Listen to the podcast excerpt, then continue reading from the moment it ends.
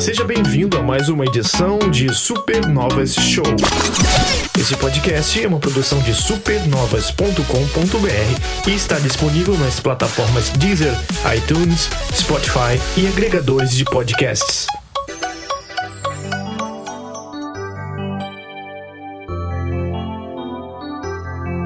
E tá começando mais uma edição do podcast Supernova Show número 79. 79. Deu uma atrasadinha porque tava muito calor e tava carnaval. Então Ah, junta carnaval. as duas coisas, né? Não tem como. Mas eu tô aqui com o Túlio Veneno. E aí, pessoal, como é que foi o carnaval de vocês? Fala aí, fuliou bastante, usou muitas substâncias, então ficou em casa joga videogame. Não. Você não sai de casa, não? Cara, depois, assim, eu acho que, tirando a pandemia, eu tenho saído nos últimos anos todos. Esse ano, casa. exclusivamente, eu fiquei em casa. Aí como que é? Aí é bloco ou o quê? Aqui eu moro numa cidade vizinha, tipo a 40 minutos de distância do maior carnaval de rua do interior do Brasil, ba- basicamente. É gigantesco mesmo, que é a cidade de Caicó. Uhum. E eu sempre ia, só que aí esse ano eu não fui, ao motivos, por, por certos motivos, mas fiquei em casa e fina- e fiquei acompanhando para variar de, de escola de samba aí, que eu sou apaixonado. Aham. Show. E aqui eu também fiquei paralisado em casa, de calor e pressão baixa. E jogando. Pelo menos joguei bastante. É, né, nesse caso também eu também. Eu, eu zerei É. jogos, que a gente vai falar aqui, inclusive. É, porque o videogame é bom isso, né? Que você tá passando mal alguma coisa do tipo, você fica igual uma múmia ali, mas pelo menos jogar dá, né? Dá pra jogar ali, tranquilo. É.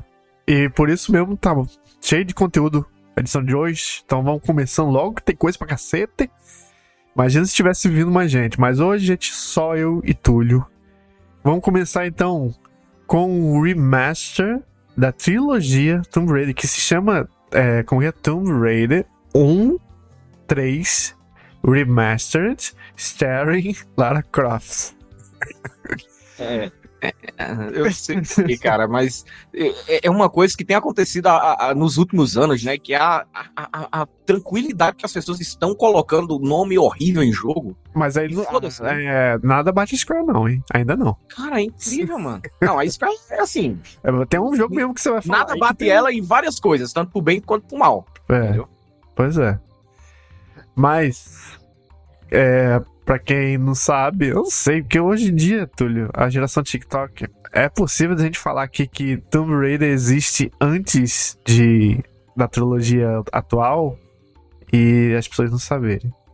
Mas sim, é uma coisa que existiu nos anos 90.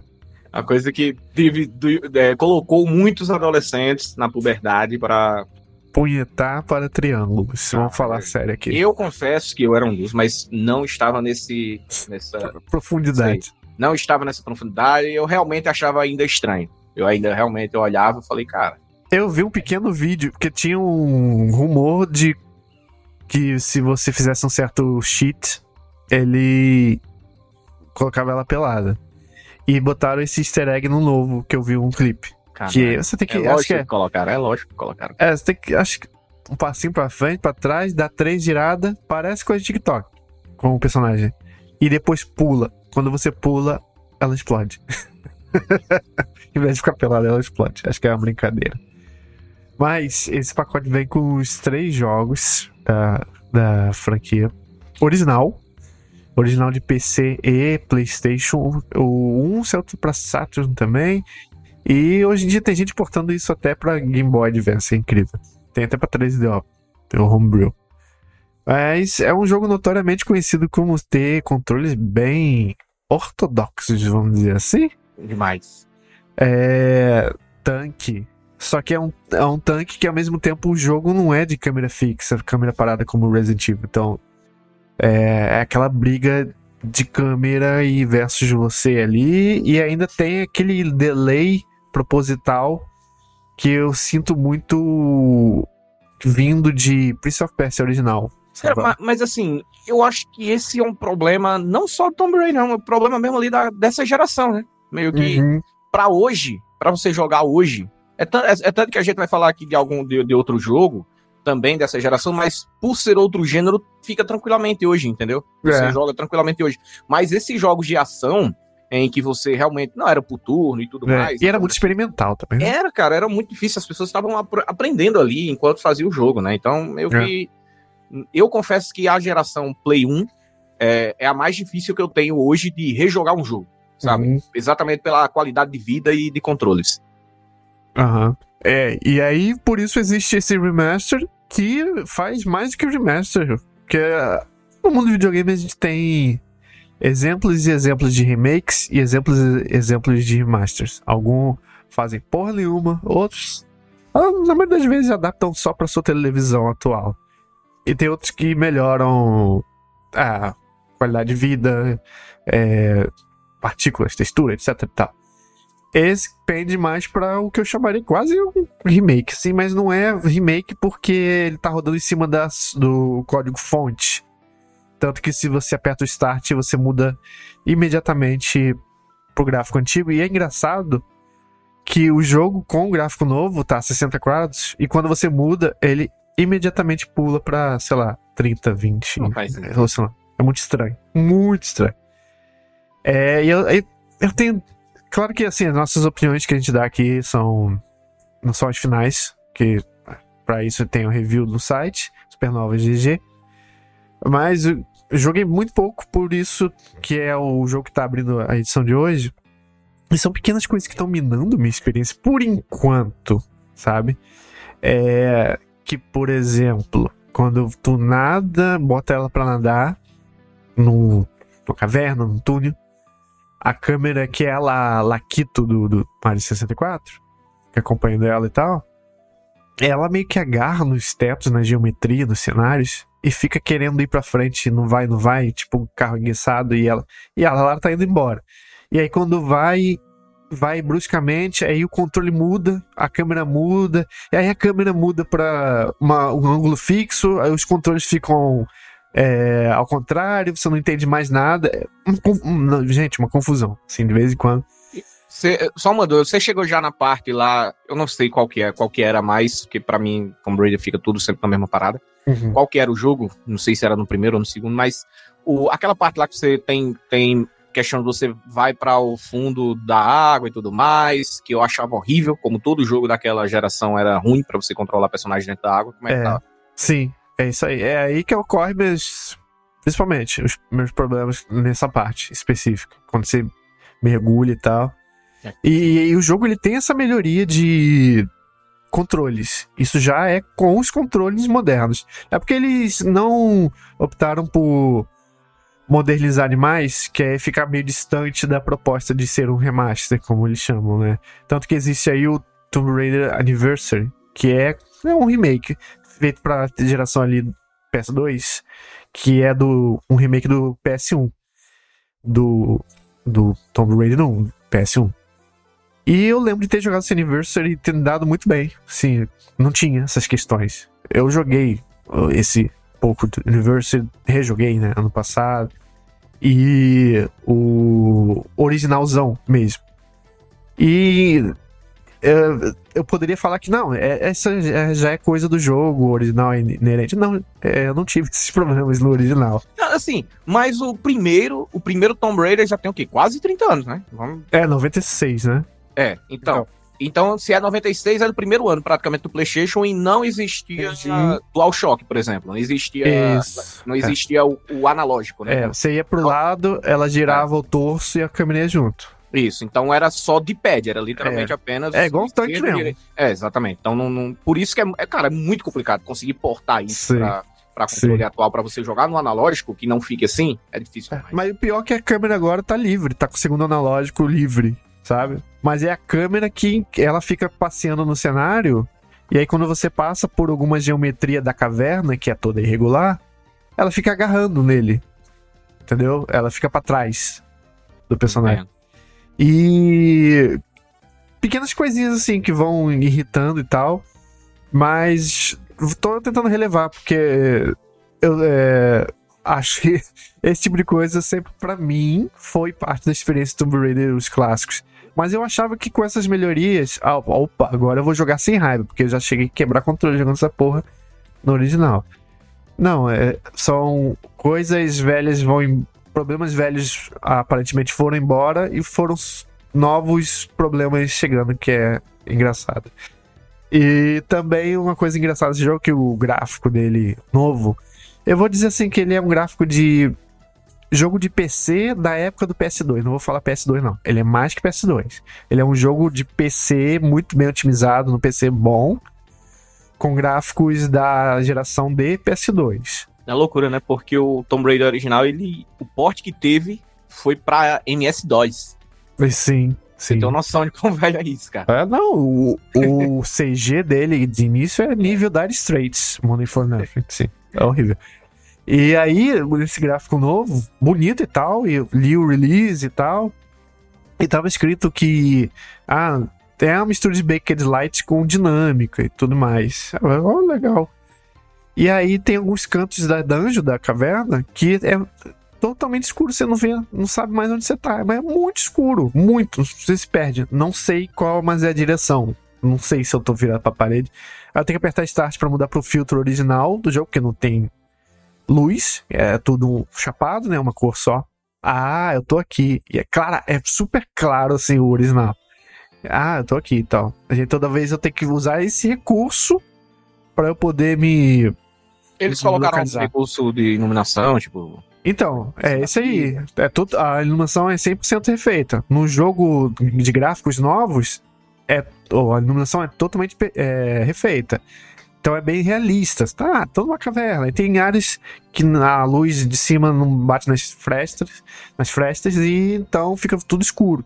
E fica pra caralho mesmo. Tanto que aí eu tenho que usar esse botão de mudar pro jogo original pra eu saber onde eu tô.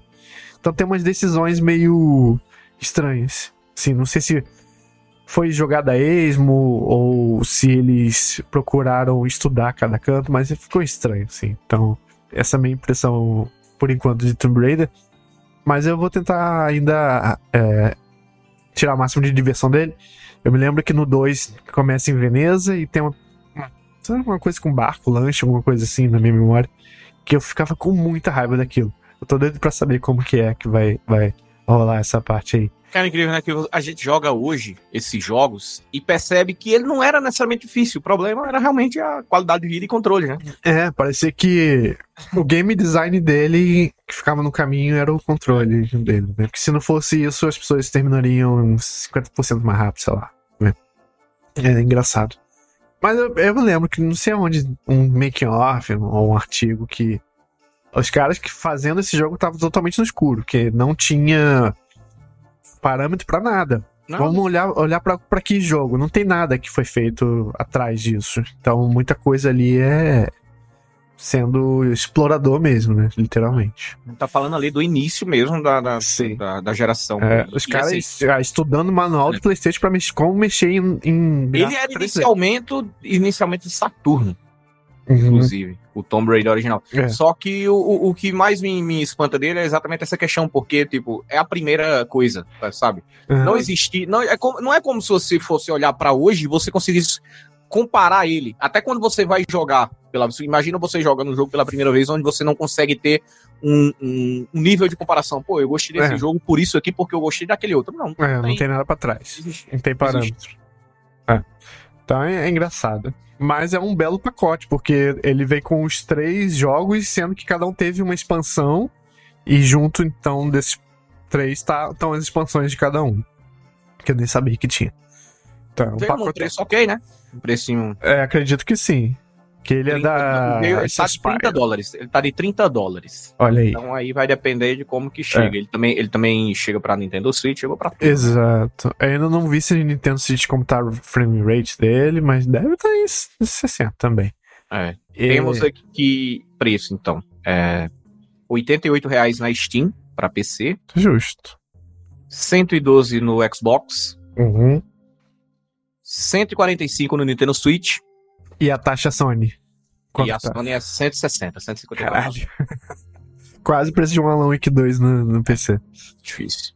Quase o pre... é praticamente o preço do Helldivers 2, né? Ué, Pois é, pois é. Aí então, o que eu digo por enquanto, eu posso mudar de opinião, mas esse jogo é bem complicado pra uma pessoa de hoje em dia que não tem nostalgia, que não viveu aquilo. apreciar mesmo. Só se tiver um senso arqueológico muito grande. Saber muito bem. Não, eu, tô, eu sei que isso aqui é ruim, eu tô relevando pra caralho isso aqui.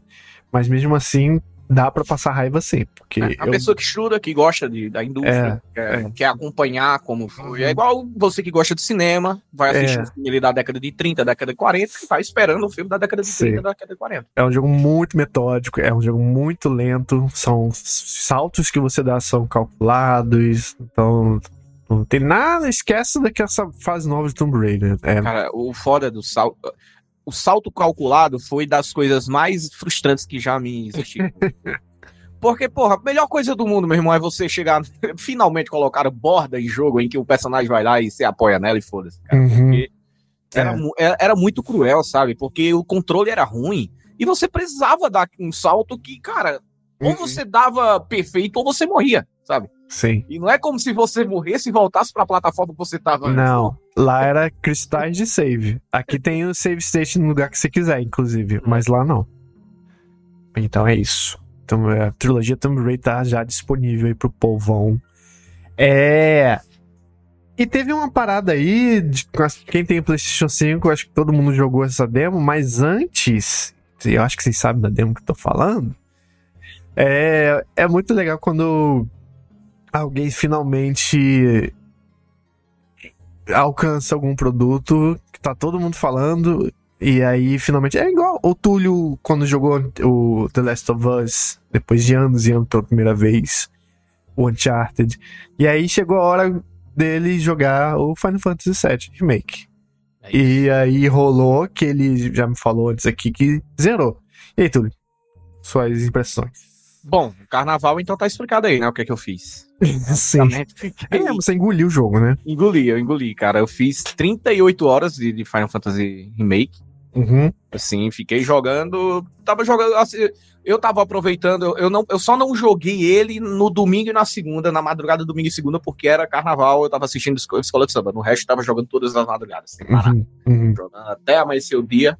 E muito aficionado com a história do jogo, porque eu tive, assim como The Last of Us, como Uncharted, que eu não tive acesso é, antes de chegar no PC, por exemplo, uhum. eu também tinha o Final Fantasy VII, o original, como um exemplo de, cara, eu não eu, eu sei da, da, da, da existência, eu sei da, do quão ele é importante na indústria, e eu sei que em algum momento eu vou, ter, eu vou jogá-lo, uhum. porque eu quero. E agora e você mesmo... entende a importância, quando depois que você jogou, você sente que justificou a importância? Entendo, entendo voltando para o momento em que ele foi lançado, eu entendo ainda mais. Uhum. Eu entendo ainda mais, exatamente pelo que existia na época e pelo que, que ele representa.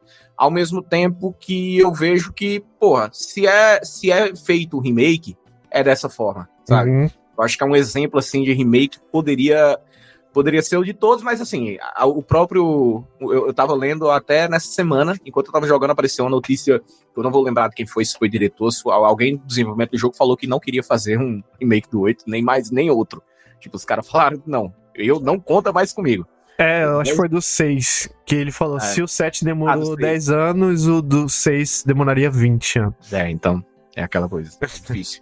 Mas, assim, entrando de para paraquedas, eu conhecia um pouco da história do jogo. Infelizmente, tinha alguns spoilers que é impossível não Sim. ter ao longo de tanto tempo de um jogo tão relevante. Uhum. Mas eu queria jogar ele pela primeira vez. E aí, quando saiu o remaster, o remaster não, era, era basicamente uma, um portzinho para você jogar. É um tapa. Sem, é, sem aquele. Sem o, os encontros aleatórios, que é uma coisa que dificilmente eu, eu, eu, ainda vou querer jogar hoje em dia, sabe? Uhum. Para mim é uma das coisas que eu não tenho mais paciência. É, o ruim desses jogos atuais que deixa esses remasters que deixa você skipar os encontros aleatórios.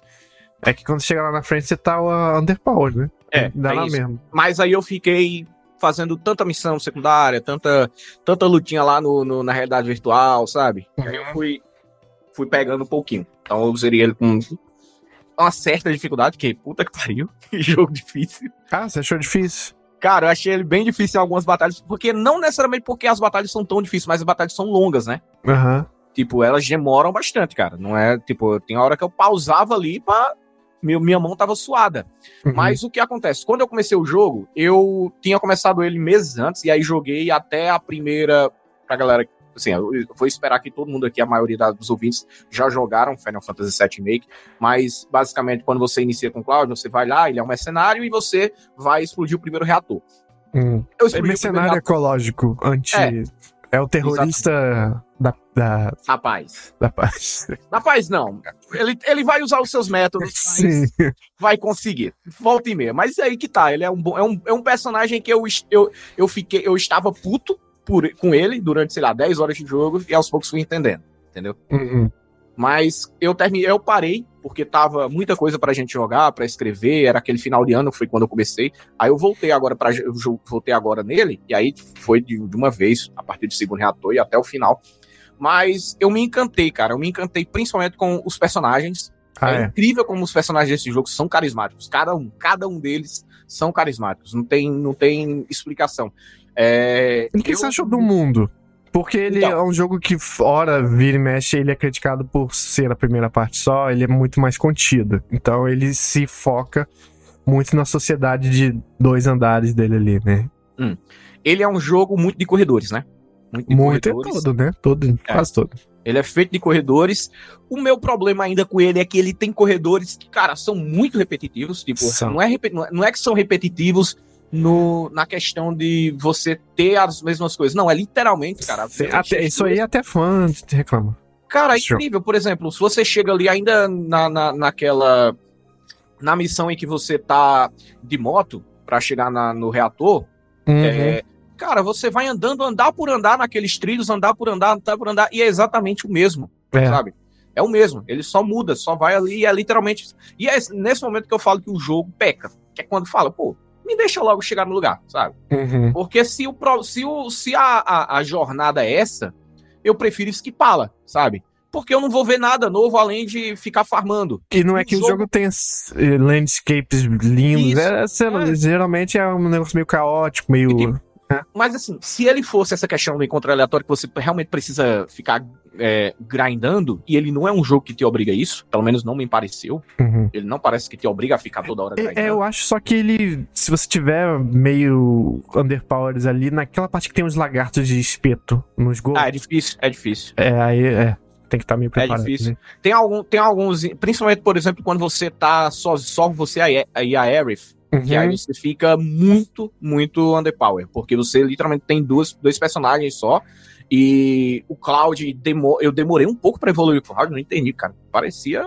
Falei, caralho, eu, eu gostava de jogar com a Antifa, eu gostava com todos, mas com o Cloud eu não conseguia é, é, fazer o, o, máximo possível dele. Só depois de algum tempo foi que eu peguei as manhas com ele, e aí as batalhas ficaram um pouco mais tranquilas com o Cloud.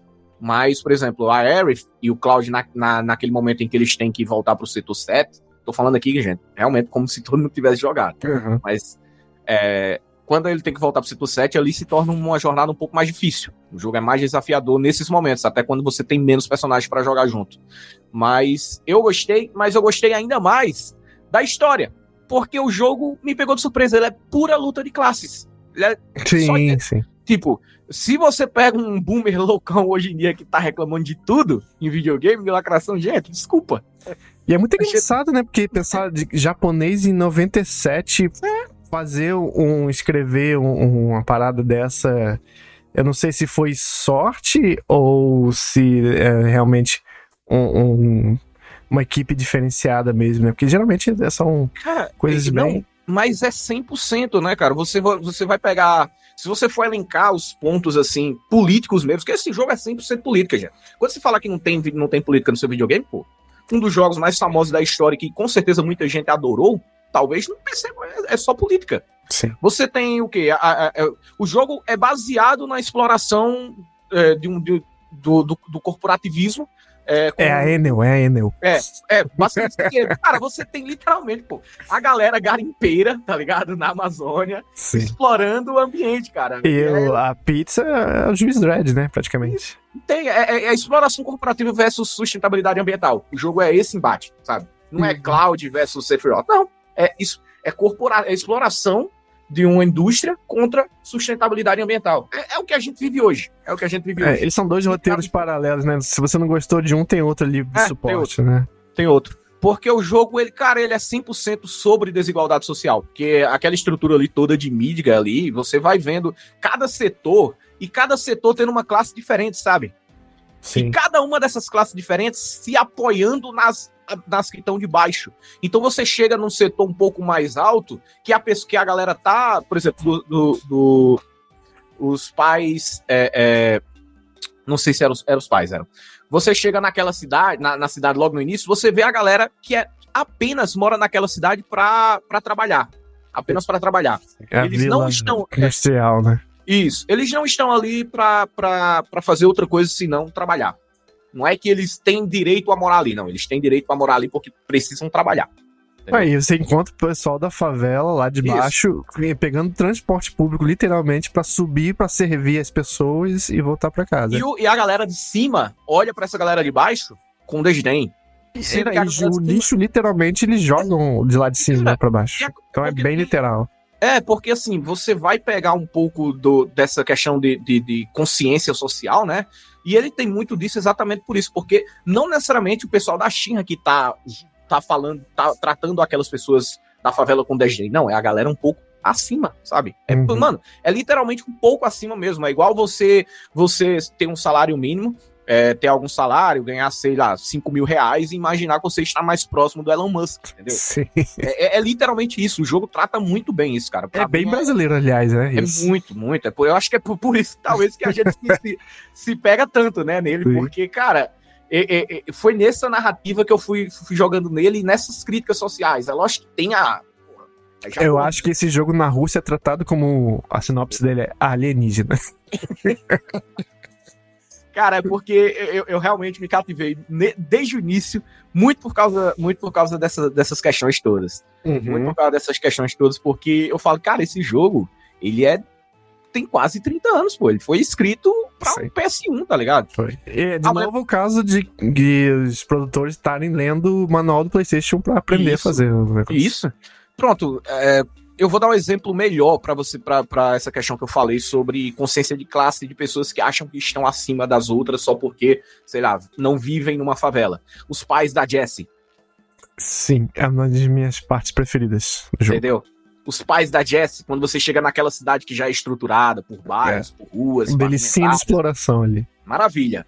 Só que você chega lá e você já vê um, um nível diferente, só que ao mesmo tempo são operários que moram ali. E o jogo ele tem todo um clima opressor mesmo de se Sim. assim, em lugares meio arrasados, é, pichados e tal. E ele, o jogo dá de propósito esses pequenos respiros onde você sobe nesses lugares ali, só pra dar aquela leve esfregadinha Não. na sua cara pra antes de É, voltar. E, e o mercado, então, porra, puta que pariu, gente. Se você É. não, não, consegue enxergar o tanto de, de coisa que tem naquele mercado Eu de amo forma. essa parte. Ele, ele, ele, ele é tão silencioso que ele te dá medo, sabe? Silencioso não necessariamente de barulho, mas de pessoas que moram ali e não tem e não e, te, e querem te dizer muita coisa, mas sem falar, sabe? Uhum. Você vai passando pelas ruas e você vai ficando cada vez mais caralho, velho. Puta que pariu. É, Não é, não, é, não é como se isso fosse uma utopia, sabe? Não. sim. A gente tá vendo o mundo literalmente chegar num nível desse em, poucos, em É. poucas décadas. Você, é, dá pra você perceber muito fácil nível político e social mesmo. Quando Sim. começa a falar que. Não, as luzes. A gente não vê o sol. As luzes são cara. aqueles refletores que eles ligam ali todo dia e tal. Você perde acesso, né, ao, a- Sim. a- ao mundo. Você, Uhum. literalmente, você não faz mais parte do mundo, cara. Sim. No momento que você. ele- Eles. é, é- o corporativismo do Final Fantasy VII, a Shenmue conseguiu retirar o mundo das pessoas. Porque se você for parar pra uma coisa mais, sei lá, melancólica, as pessoas, desde, desde que o mundo é mundo, desde que existe humanidade, as pessoas olham pro céu pra sonhar, né, cara? Sim, e ali. A, gen- a gente olha pro céu e, e nossos, nossos antepassados olhavam pro céu, viam estrelas cadentes, entendiam isso como alguma forma de esperança, Uhum. entendeu? E essas pessoas não têm mais essa esperança, elas não conseguem olhar pro céu, É. entendeu? A esperança de uma estrela cadente caindo não vai existir É. mais, cara. Não Ali existe. é quase um aquário, né? Quase um... Você só trabalha, pô. Você só trabalha. Você só trabalha e é explorado. Você só trabalha e é explorado, cara. Sim. É, é, é por isso que eu acho muito hipocrisia, gente. Hoje em dia a gente tá debatendo tanto essa questão de, de- desses doidões falando de cultura woke, quando a gente tem um jogo tão, tão é, é, importante dessa forma que existiu há quase 30 anos, entendeu? Isso aí. E aqui é ainda mais explorado. Você pega o Dom Cornel ali, cara. Pô, se você não consegue ver um pouco de caricatura Uhum. de, certo, de certas grandes, grandes pessoas da, da- do, do mundo corporativista, é sacanagem, sabe? Sim, É maravilhoso. sacanagem. maravilhoso. Ô, Zapt, se você não se animar pra jogar dessa vez, não joga nunca mais. É. E, e quem tiver ouvindo, gente, quem tiver ouvindo assim, joga. É. Quem tem Playstation, o jogo tá no PS É. Plus. Foi, assim, foi por isso que eu joguei, inclusive, né? Foi, é, porque, é porque o Zapt ele fala que sempre se atraiu muito por algum, de alguma forma, mas aí quando ele lembra o tipo de jogo que é, provavelmente por causa por ser JRPG, afasta então. ele. A gente pode falar um pouco disso também, porque nesse caso eu acho o gameplay dele excelente. É que é mais action, né? É, e se você não quiser também tem a coisa tática. Tem a coisa tática e você consegue lidar melhor, sabe? Eu consegue tem atalhos muito rápidos pra você fazer magias, para você fazer seus ataques de habilidades físicas Uhum. é, e tudo mais. E assim você vai. O único problema é que às vezes precisa muito do uso de item, você tem que parar sempre É. pra usar para, cara, é incrível. Mas Você ainda hora- é melhor que The Witcher, que eu tenho uma preguiça do caralho de fazer poção, usar, que eu acho tudo muito pouco prático ali naquele jogo. Eu acho que é a questão, né? A questão de qualidade de vida. É. Acho que ainda, ainda pode, ainda falta. Tô esperançoso para o Rebirth. Isso aí eu tô muito esperançoso exatamente porque Uhum. Não vamos entrar em spoiler, porque eu acho que pode ser que tenha uma galera que vai, assim como eu, vai querer jogar pra poder jogar o Rebirth, sei lá, alguma coisa assim. É. É, o, Mas- Rebirth é, é um arco novo que se inicia. né? Isso. É, é- é essa eu tava até tirando em dúvida com o Romulo Noff aqui sobre o jogo original e o, e o remake, exatamente por algumas batalhas que existem, existem no, no final do jogo, que eu achei um pouco. Caralho, caiu de paraquedas legal, sabe? Uhum. É. Tava muito claro, até pra eu que não, eu não joguei o, o jogo original, e É. ficou claro que uma batalha ali meio que é paraquedas, É. e você tem os Whispers, né, que, que é, Que é um elemento novo, um elemento elemento Kingdom. Heartsístico que eu é, não gosto. ele é meio que um Deus Ex Machina, né, ali em alguns Sim. momentos. É, é um jogo bem meta, né? Eles estão tentando É. mudar a própria narrativa e às vezes eles têm um estranhamento de estarem sentindo que não é a primeira vez que estão vivendo aquilo. Isso, é, é, inclusive é, eu tava até lendo que existe uma, uma teoria, né, do Sanji que os murmúrios sejam exatamente isso, tipo, é Uhum. uma nova, é uma jornada nova em um mundo paralelo e o murmúrio tá ali pra meio que E a guiar. chance de mudar muita sair. coisa. É, pra você não sair, porque na, querendo ou não, né, o- quando a gente encontra o Red, ele explica o que, que são os Whispers, né, exatamente, Uhum. que são coisas que vão te manter no seu destino, Sim. vão te manter no seu destino, e eu acho, acho legal, acho muito interessante isso aí, mas eu não vou mentir, cara, o personagem, assim, que mais me interessou a conhecer a fundo foi a Aerith. Sim. Foi a Aerith. É, e, e assim, é, pelo que eu sei, o Rebirth. é, esse final aí, eu não vou entrar em spoiler, mas. é, ele meio que elimina é, essa, a história aí do, do- dos Whispers. Ah, vocês conseguiram passar por essa barreira? Então, A- agora vocês estão é vocês. É vocês e o efeito borboleta que isso vai causar ou não, aí vocês que se verem.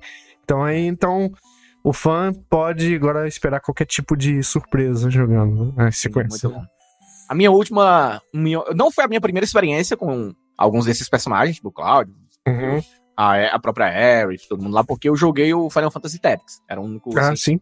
antes de qualquer coisa, antes de qualquer Final Fantasy, o que eu realmente gostava, o que eu realmente me apaixonei e gostava pra caralho mesmo, era o Final Fantasy Tactics. Uhum. E aí, eles estão lá, estão presentes lá, tem história e tudo mais, a gente conhece muito. É outra dica também de jogo de Final Fantasy que eu dou, Uhum. que era até então, ao lado do 15 e do 14 online, eram as minhas principais guias de Final Fantasy, pra conhecer um pouco do, do- do- do- da franquia. Isso aí. E tendo dito isso aí, foi lançado, como todo mundo sabe, a demo do Rebirth. São duas demos, na verdade. Uma saiu e outra vai agora dia 21. E aí tá gerando vários debates, uns pertinentes e outros muito bobos, como a pintura amarela nos, nos cenários. É, o pessoal acha que o jogo é feito só pra eles exclusivamente, que não existe QA, que as pessoas que estão no focus testing ali é, simplesmente. Não, não é- eles não conseguem. Você sabe o que é maluco? Essas pessoas que reclamam de um jogo que é story driving, querendo Uhum. ter esse- esses elementos Pois ter é. acessibilidade, eles estão eles reclamam. E aí quando pega, sei lá, um, um, um Baldur's Gate 3, que meio que te joga e foda-se, reclama da dificuldade, reclama não sei o quê. Ah, eles falam que a pintura amarela vai te tirar do mundinho ali, mas na hora de usar. Ah, os personagens morreram na história, então por que não usou o Phoenix Down? Então, esse tipo de coisa, sabe? É, é estranho. Mas o jogo, ele é uma história de. Eu também não vou botar spoiler porque é um jogo curto e vocês mesmos podem ir lá conferir. E Túlio também provavelmente vai querer jogar, porque ele é o início do. Quando sair o jogo full mesmo, ele já é o início, então ele vai carregar seu save pra lá. Boa. É a história de origem de vilão. Então você é, vai ver por que, que é o, o vilão de Final Fantasy VII, ele é assim. Acho que E- não só do vilão, né? Porque eu, eu, tenho, eu, tenho, eu terminei o 7 Remake com Hum. a parte 1 com muitas dúvidas sobre o Cloud, É, o Cloud, entendeu? pra você. Inclusive.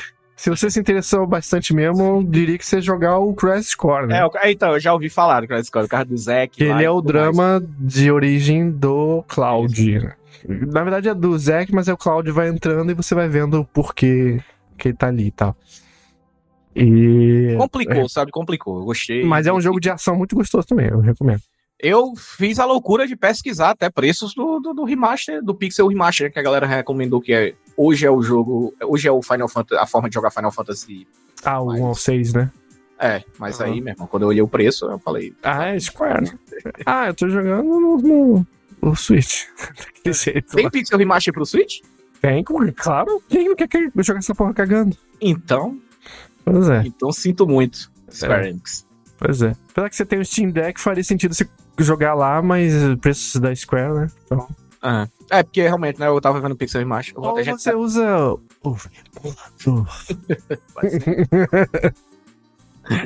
é, é, e aí, é bem legal. Só tem uma coisa no caminho que estragou pra mim, que é um, um plot twist muito aleatório.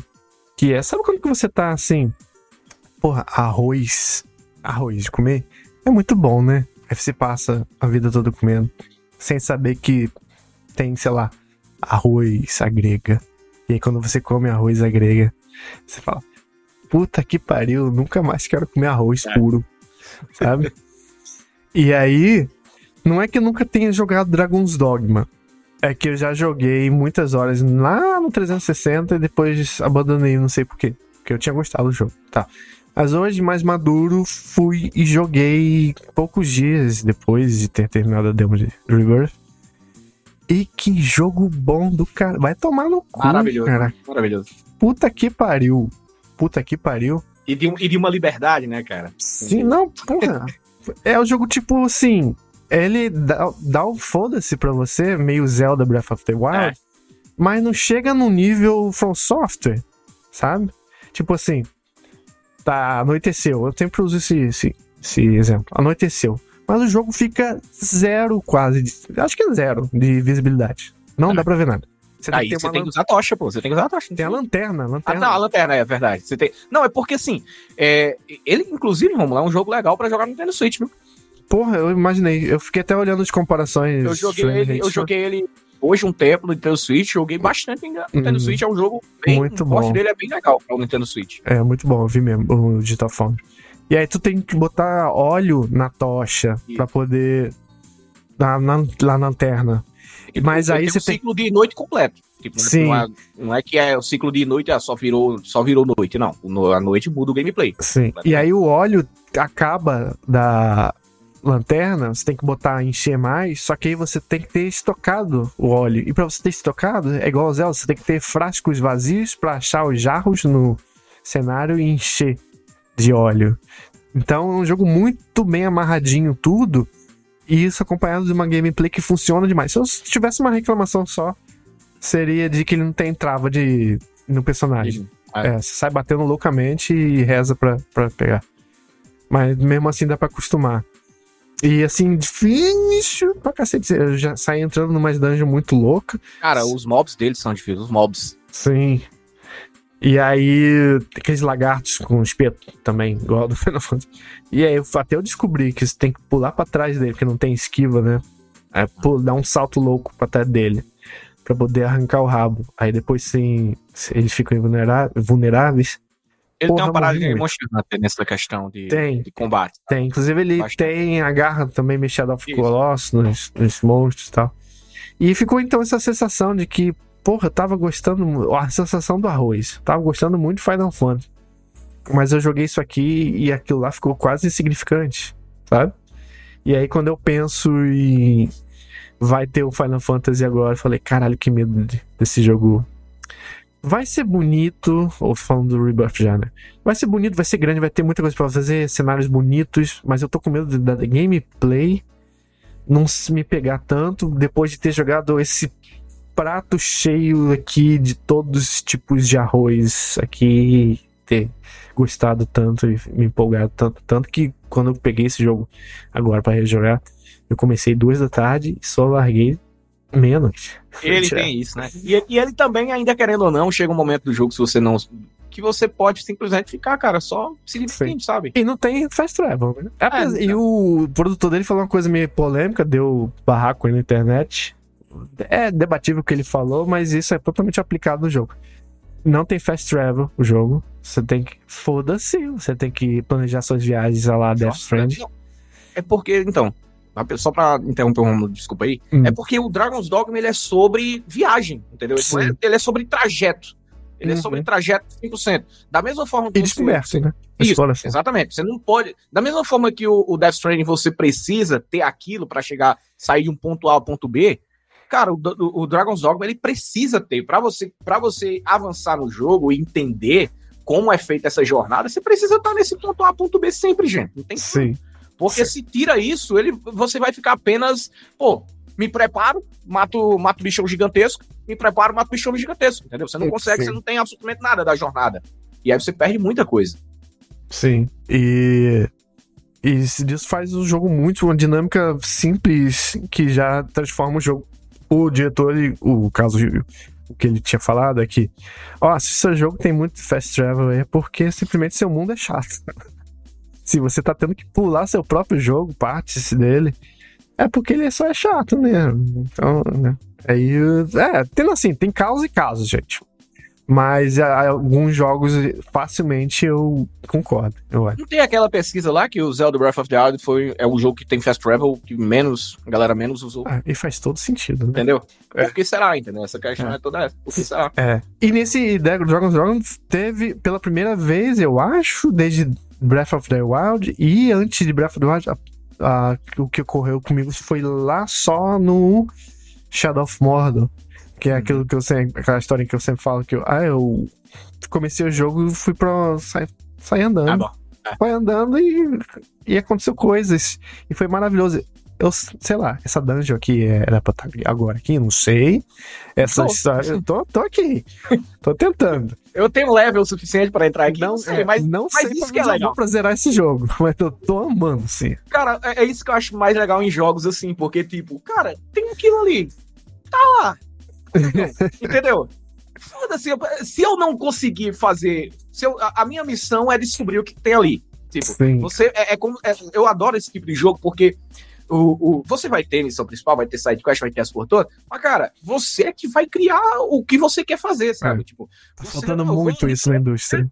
Cara, eu quero simplesmente, pô, eu quero, quero fazer a minha própria missão, eu quero fazer a minha própria jornada. E esse jogo você cria o seu personagem, então, porra, faz mais ainda também. Sim. Foda-se. Eu quero, eu quero saber, eu quero. Porque o mundo em si é o que, pra mim, é o que, que me empolga. Tipo, Sim. não é necessariamente o a historinha do jogo, né? Cara, se o mundo, o mundo me empolga ali pra ser explorado, eu vou a todo momento. Uhum.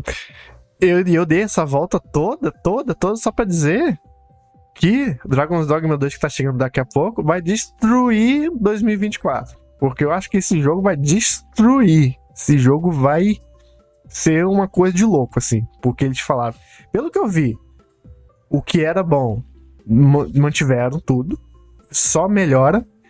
E falaram que tudo que não conseguiram botar naquela época já, eles vão estar realizando nessa geração que eu acredito que tenha muito a ver não só com visual, mas coisas de memória, de tamanho de mapa, de, de coisas que fazem você sentir ali numa coisa muito viva, muito orgânica, assim. Então, é, eu acho que esse jogo vai ser o Baldur's Gate de 2024. Eu, eu ia falar isso. Ele tem, ele tem a chance porque ele é um jogo que tem uma base de fãs que consegue fazer algum pequeno barulho. Só que no momento em que ele for jogado por. Porque assim, gente, é, o Dragon's Dogma 2, o Dragon's Dogma 1, na verdade, ele é de 2012. A versão que todo mundo vai jogar hoje em dia, se for jogado um, vai ser o, Dark Arisen. o Dark Arisen, que é. Que é, que é eu acho que 2016. então ele. Todo mundo vai jogar essa versão, mas ao mesmo tempo, a gente, a gente que consome indústria de videogame, a gente já trabalha com, com essa porra aí há, há um bom tempo. A gente sabe que a, que a forma que era enviada, chaves para jornalistas ali há 10 anos atrás, é bem diferente de hoje, sabe? Sim, virou Tipo- um cult e foi É. crescendo. Então, na prática, vai ter muito jornalista que vai estar sendo apresentado agora ao jogo. Muito. Uhum. E vai estar ter maravilhado. Tal como Vai o ficar- Baldur's Gate, né? Exatamente, é isso que eu ia chegar. As pessoas vão testar pela primeira vez esse universo e vão, se, vão ficar apaixonados, exatamente porque o problema do Dragon's Dogma 1 é que as pessoas não jogaram. Tipo, Sim, Infelizmente, o jogo, o jogo é um sucesso, mas é um sucesso dentro de uma bolha, sim. entendeu? Eu fico E é um jogando e falei, como que essa coisa, essa É. mecânica, essa coisa tá aqui já em 2012 e tem jogo até hoje que não acerta isso? Ele é um sucesso Acho. dentro de uma bolha, nichada pra caralho. É bizarro. Tipo, e que é Capcom, tá ligado? É Capcom, gente. Tipo, não é- Ele é- você muito vê também, na base dele, você vê muita coisa de Monster Hunter. É isso que. Ah, Então, Worlds, né, no caso. a galera que curte Monster, que Hunter, Monster Hunter também teve uma, um boom gigantesco aí com o World, né? Uhum. Porque antes era É, foi o Resident Evil 2, 7 PSP. deles, né? É, exatamente. Que aque- o, o primeiro Monster Hunter acho que é 2005, não é tão, lo- não é, não é tão antigo. É porque tem tanto É. jogo Monster Hunter que a gente imagina que é uma série Sim, muito começou antiga. mas- PS2 e PSP. É, ele é PS2, aí PSP. Foi, o, o, o- eu joguei o 3, que é o. Acho que é Uhum. o Tri, no Wii. Eu tenho do Wii U 3, Tri, É. com uma coisa. O Tri é do Wii. Eu lembro de ter jogado o Tri no Wii. Hum. E aí é a mesma galera. Tipo, o próprio o, o Kinoshita é quem faz o Monster Hunter. gente. É o, o diretor, o designer de jogo do, do, do, do Monster Hunter. Entendeu? Eles são os meus. Então você vai entregar, vai ter muita coisa disso. A única parte desse jogo, cara, é porque o 2 simplesmente não vai ter co-op. Uhum. E, é- e eu não sei, cara, eles estão tem que eles estão muito confiantes nesse jogo e Eles ainda vão assim repetir os espiões? Então, vai ter os pause e tudo mais. Porque eu Uhum. imaginava, porque era uma crítica, tipo, todo, todo, todo mundo imaginou que o 2 ia ter co-op, tá ligado? Uhum. É normal. Apesar de que os, os peões do 1 acho que funcionam muito, Funciona, porra, funciona, bem pra caralho. Você tá, você pega, Mas é coleta porque não- cogumelo, eu falo, parei de coletar, vamos seguir correndo. Daqui a pouco só vem escrito na tela. Não, o fulano pegou mais ali, pegou outros, eles sabem mais ou menos o que ser. É porque, mas é porque no 1, né, você tem os pause, mas você também poderia recrutar ainda dois, dois, né, Dois. É. uploads, né? Dois eram avatares, né? Avatares tipo do de- de- Forza. É, basicamente isso. Ainda tinha como ter uma... uma É. questão. Assim, não sabemos ainda o que é que vai ter em relação a É, isso. eu acho que vai ser igual, hein? É, não Eu acho que você vai ter uma rede de pawns, mas não são jogadores. São jogadores é, avatares que jogaram com o cara lá. E aí, se pá, vão pegar os maneirismos do jogador. Mas o jogador em Mas, si, eu acho mas que. eu gosto. Eu gosto, porque o Dragon's Dogma, ele tem. e- Pronto, você quer um jogo de jornada de herói, cara? De, de realmente você ver evolução de personagem? Realmente, assim, cara, você começa com um pedaço de pau, pô. Tá ligado? Uhum. Sabe o que, que eu. E e vai evoluindo. Então você dá valor a cada item. Você dá muito valor. Você dá muito valor a cada coisa que você consegue nele. Você assistiu o filme do Dungeons Dragons, o bom, o último aí? Claro, bom demais. Eu jogando esse jogo, parecia o É. jogo desse filme aí. Caralho, quando eu peguei a minha party, assim, eu sentia total, assim. Parece um jogo Caverna do Dragão É que ele, ele- ele tem essa questãozinha de, de pare. De você- Caralho, que jogo bom. Puta, vai tomar no cu, cara. Eu queria, pronto, essa parada. Eu acho que as interações podem ser um pouco melhores, entendeu? Ele- Você vai conseguir ter um pouco mais. Uhum. Por isso que eu acho que vai explodir 2024. É, porque aí eles já é. estão, né? Sabe o que deu certo e o que pode melhorar. Ele que já era bom. Tem, tem muita coisa assim pra, pra, pra ser aquele jogo que a galera, caralho, como assim? É. E a gente entrou aqui no meta que esquecemos Final Fantasy. Mas é isso aí que eu queria fazer mesmo. É, é, porra, cara, poderia ter um intervalo, né? É, Poderia ter um intervalo pra gente jogar é, um. e vai ter in the. Dark ainda. E outras coisas, coisa. se eu não me engano, em março. E tipo, não tem duas semanas que teve Yakuza e Persona 3. É, o Final Fantasy Rebirth é dia 29 e algum tipo, coisa de 5 dias depois, algo assim, vai ser o Dragon's Dogma 2. Aí fudeu. Fudeu, fudeu. É, o Dragon Dogma 2, e tu, assim, penso- os caras só, mano, os caras estão muito confiantes. É lógico que a gente já viu muita gente confiante. A gente, o Tony Howard, Capcom é. tá, como dizem os gringos, tá on a a roll. tá aí o, o, o, o Todd Howard, todo mundo aí. A galera já conhece como é que é confiança. Mas assim, pô, Caralho. Então, de uma forma que eu falo, caralho, mano, ou vai ser o maior flop da história, vai ser um dos melhores jogos já feitos, porque não tem Caralho. Acho que se for, vai ser muita surpresa pra mim. Puta que pariu. Se só pegar a base desse. Vocês tá lembram? Você o- e os ouvintes aí lembram de um jogo de PS2 é, da Capcom, de corrida, que era cel shading, basicamente? Automobilista. Exatamente. É, o é a mesma galera, você tem noção. Caralho. É exatamente a mesma galera. Pô. Vamos Eu ver. lembro, eu lembro que era o Gran Turismo, né? O Gran Turismo. É, que eles tentaram. É isso. Tá aí há uns pouco mais de 15 dias. Não sei qual certo, o 2, qual é a data certa, mas vamos ver. Tem um- um- uma série na Netflix. Não é tão legal, mas também não é, não é a merda. Então, se você quis se interessar também, tem lá alguns episódios. é Um anime, no caso. né, Uhum. de anime. É 22 de março. Chegando pra PS5, Xbox Series e PC. Uhum. 20. Ah, então tem mais de um mês aí. E com pra o frame rate desbloqueado, tá? Delícia. Porque esse jogo parece que tá pesado pra caralho. né? Ah, mas é, eu tava imaginando que ele poderia ser 30 FPS só. Sim. Assim, é, é pra PC. Pra Desbloqueio- PC. É, Pô, é. eu, eu não sei ainda se. Eu acho que vai rodar 30 e olhe lá. É, consegue. é é porque esse jogo aí a galera curte o frango. Porque assim. É, na Area. É, é, Ele é é, bonito né? de ver a. Ele tá bonitão de ver os golpes, sabe? A galera vai querer Uhum. ter um gol, um- ver esses golpes bonitos numa taxa de quadro um pouco mais, É. mais interessante. É, aqui eu sou. Eu botei no PC porque eu queria jogar esse jogo a 60 mesmo. Senão eu ia Eu no acho- Switch mesmo, Eu, cagando. é, é. No Switch vale por causa do port- portátil, né, gente? É. Eu, até tô considerando rejogar. E é- ele ele é um outra jogo de- no, no é. Switch. Cara, eu não vou mentir, vale a pena, sabe por quê? Porque ele é um jogo de grind também, entendeu? Sim. E você pode transitar pelas classes, É, né? não tem Você problema. desbloqueia e, pode transitar. Os seus, seus progressão entre cada um é Não tem mantido. problema. É isso. Muito bom, muito bom. Kinoshita, vamos aí esperar para que tudo.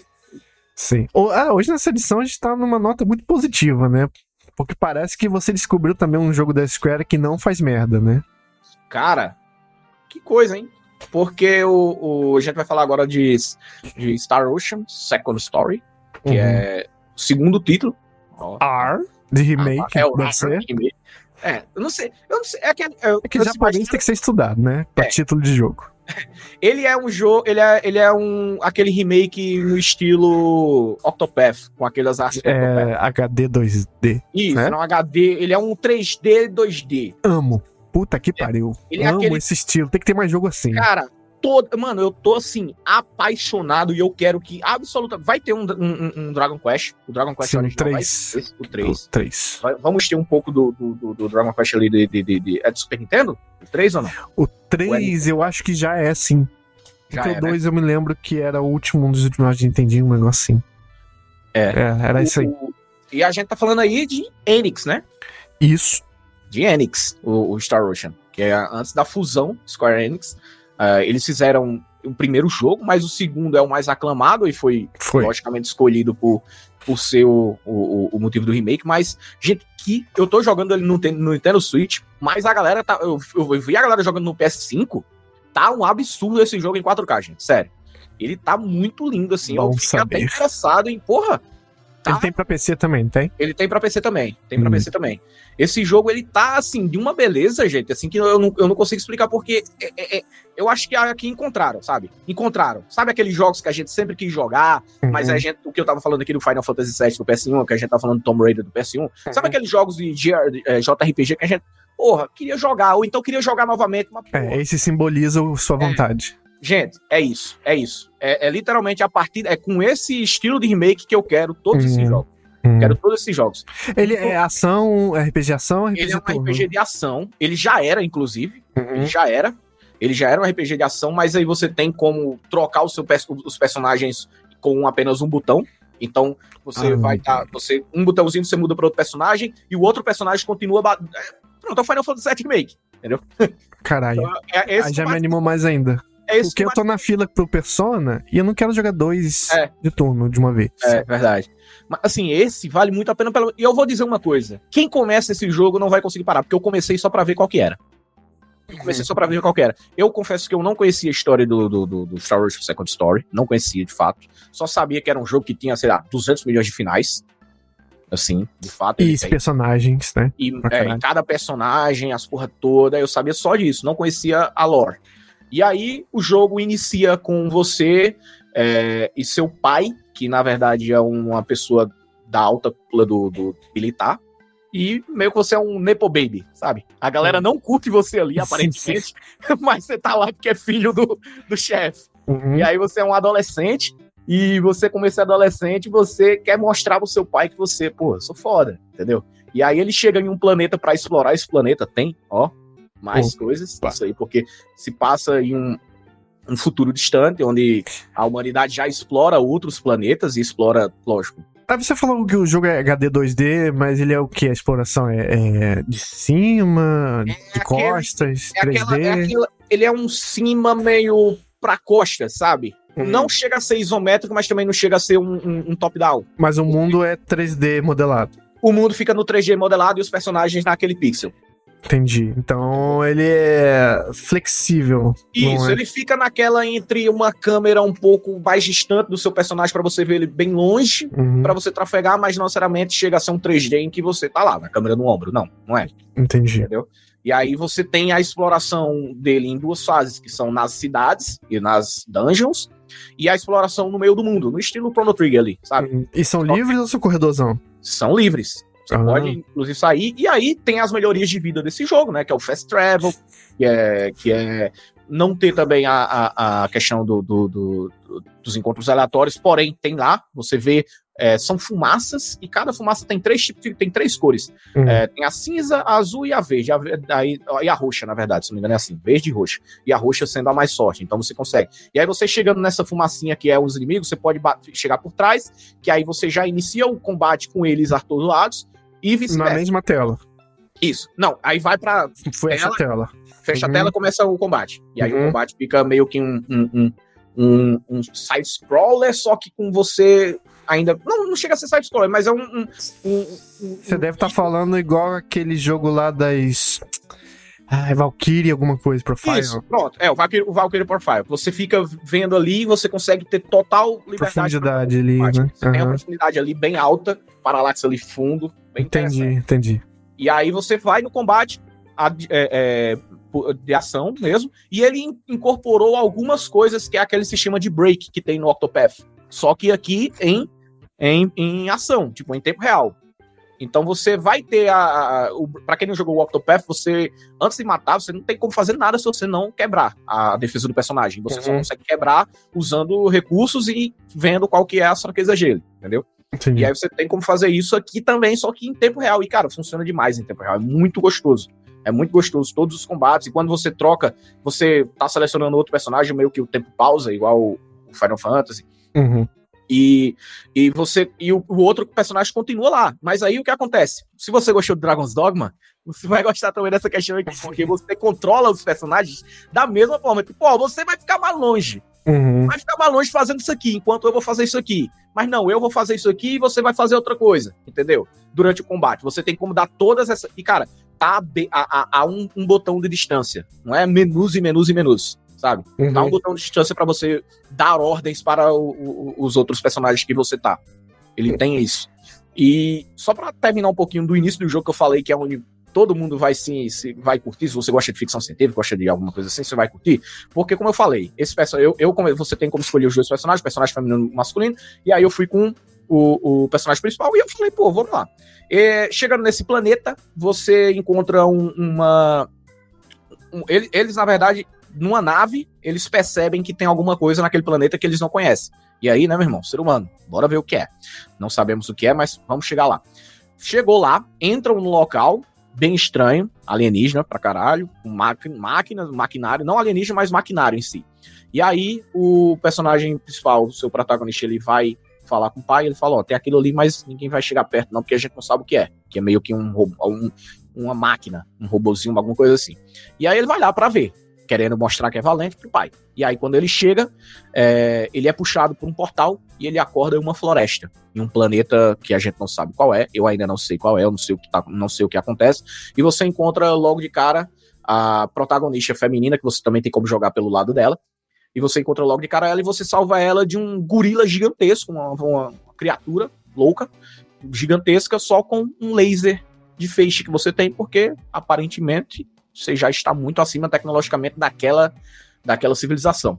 Então, na prática, ou você voltou para o passado, a minha dúvida é essa, ou você voltou para o passado da Terra, ou você foi para outro planeta que ainda não se desenvolveu tecnologicamente, ainda está meio que na era medieval, entendeu?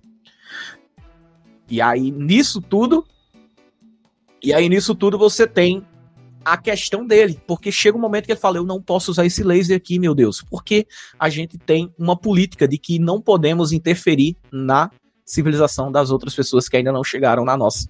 Então, ele tenta fingir a todo custo para todo mundo da vila, que ele chega na vila inicial, que ele não pode, ele, não, não sei como é que eu morava em um lugar distante, porque ele quer saber como voltar para casa.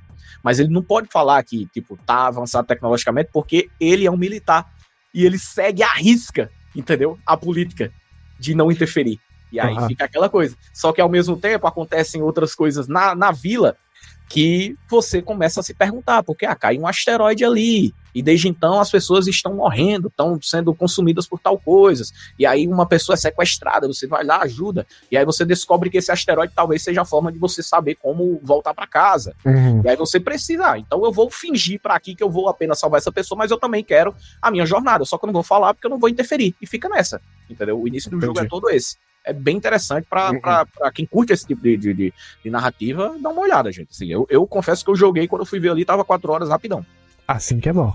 Disse, eu, pelo que eu lembro, não sei onde eu li ou vi, que os, as sequências têm. É, de outros jogos são ligados com isso aí. Então é. Então vai ter, que, vai ter que jogar os cinco e tudo. Tomara que saia. Tem que sair. aí o, o, o, nem que seja o Pixel Remaster. Uhum. Pixel Remaster, eu quero, eu quero todo jogo assim, Square. Eu sei que um tem remake também. É, cê, mano, a Square encontrou, gente. Pelo amor de Deus, pega todos esses jogos ali, cara, da, do, do JRPG do PS1, mete assim, pô. Joga isso tudo aí. O Chrono Trigger da vida, cara, nessa, nessa, nessa, nesse formato, pô. É, eu quero jogar aquele Live Alive. É o Live Alive, é, o Live Alive, Live Alive. Eu não sei, tem gente que fala Live, live é, Alive. Eu falo, é, Live Alive. Live Alive deve ser é muito mais interessante, né? É então, que, eu também é outro que eu tô interessado, exatamente. Cara, eu acho que. Que é nesse esquema de gráfico também. Ele é, ele é perfeito esse formato, cara. Mas o Star Ocean tá muito bonito, muito, muito bonito mesmo.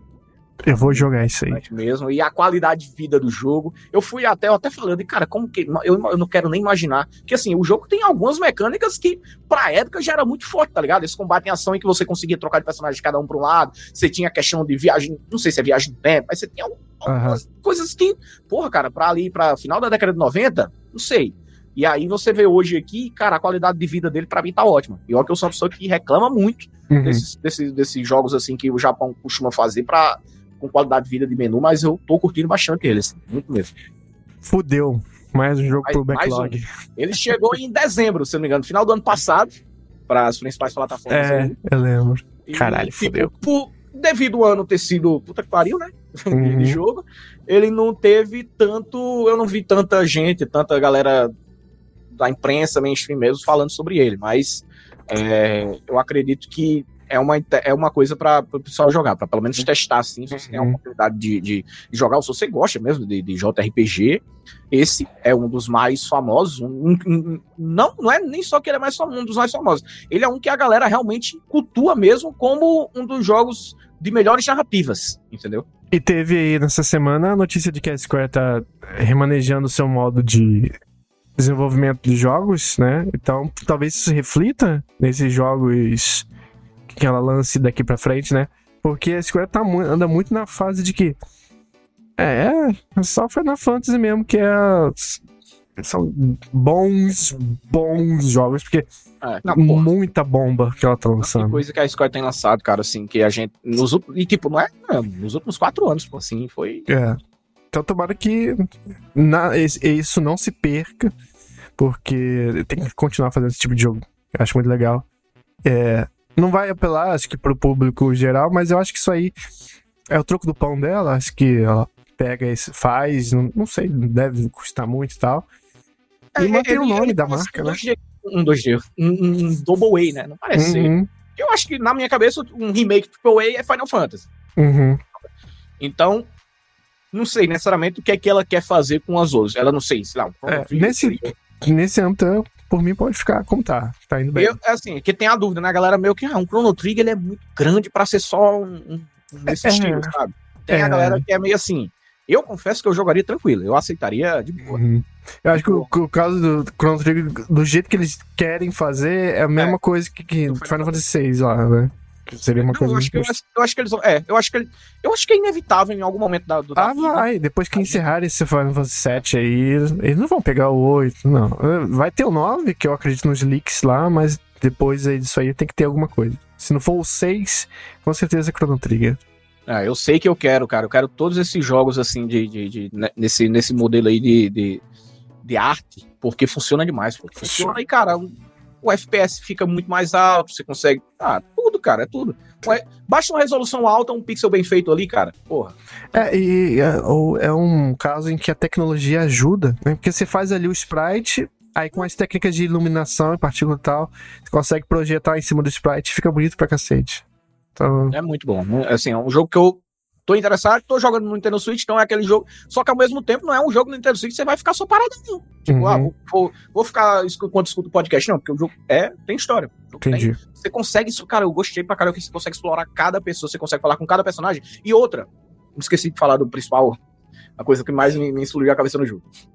É, você, quando está explorando com o seu, o seu grupo, você tem como, chega numa vila, em algum local, você tem como escolher jogar naquele local apenas com o personagem principal para você ir como se fosse um, um, um- thriller, onde você vai conversando com pessoas para ver se desbloqueia novas conversas, porque você sozinho é capaz de desbloquear e com Hum. você com outras pessoas não, e vice-versa.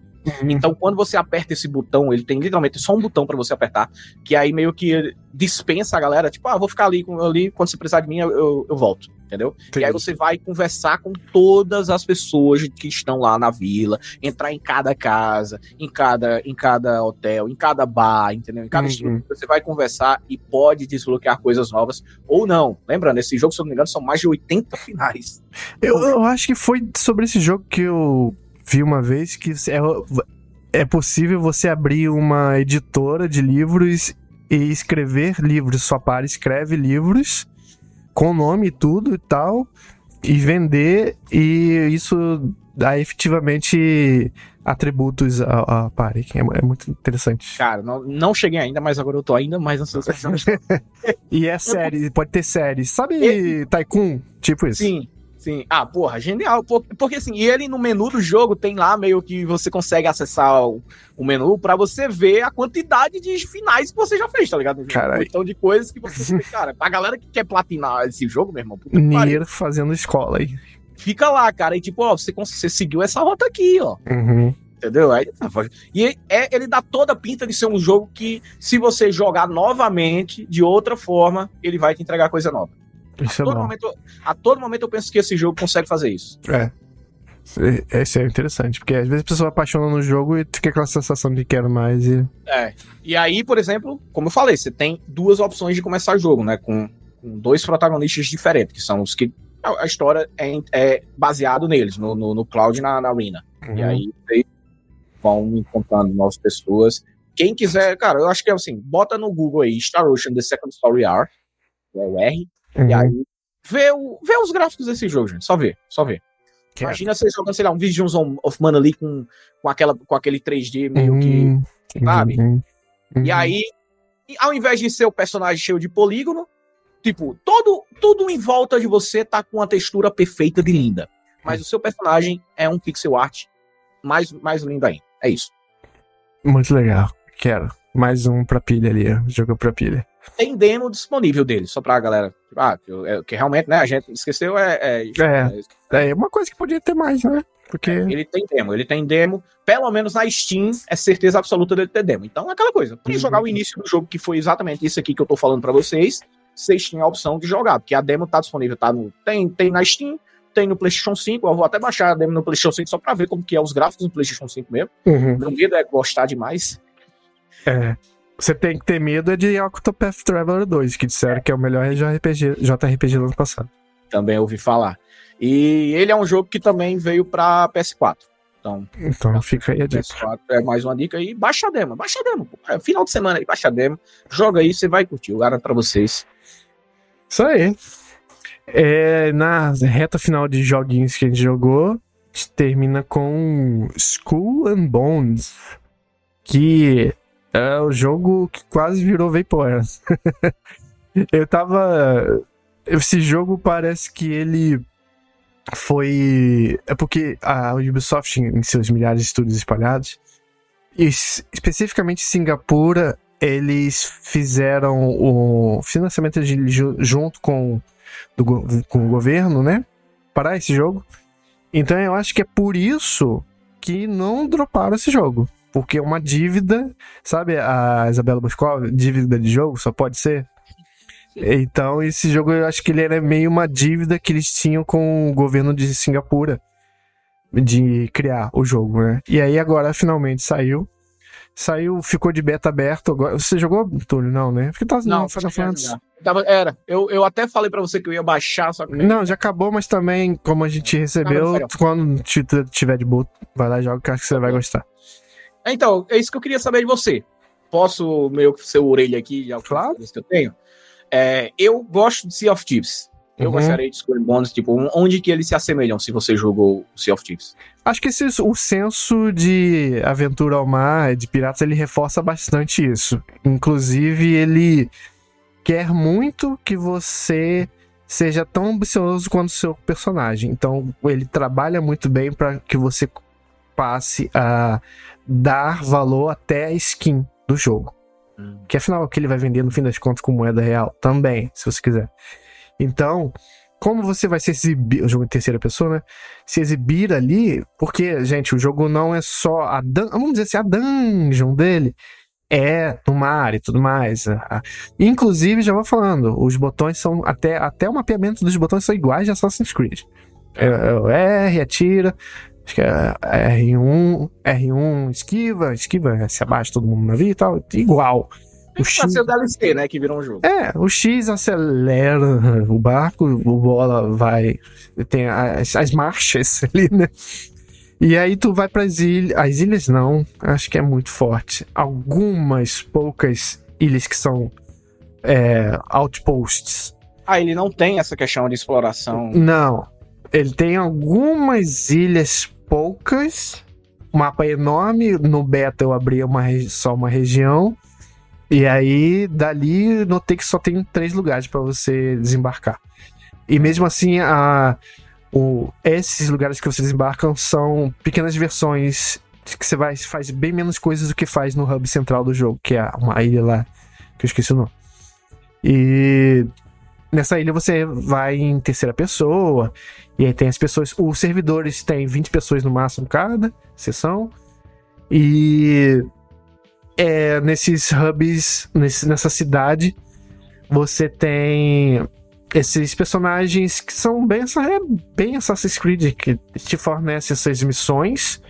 Tem os diálogos e tudo mais, mas é aquela fórmula meio sem alma da Yubi.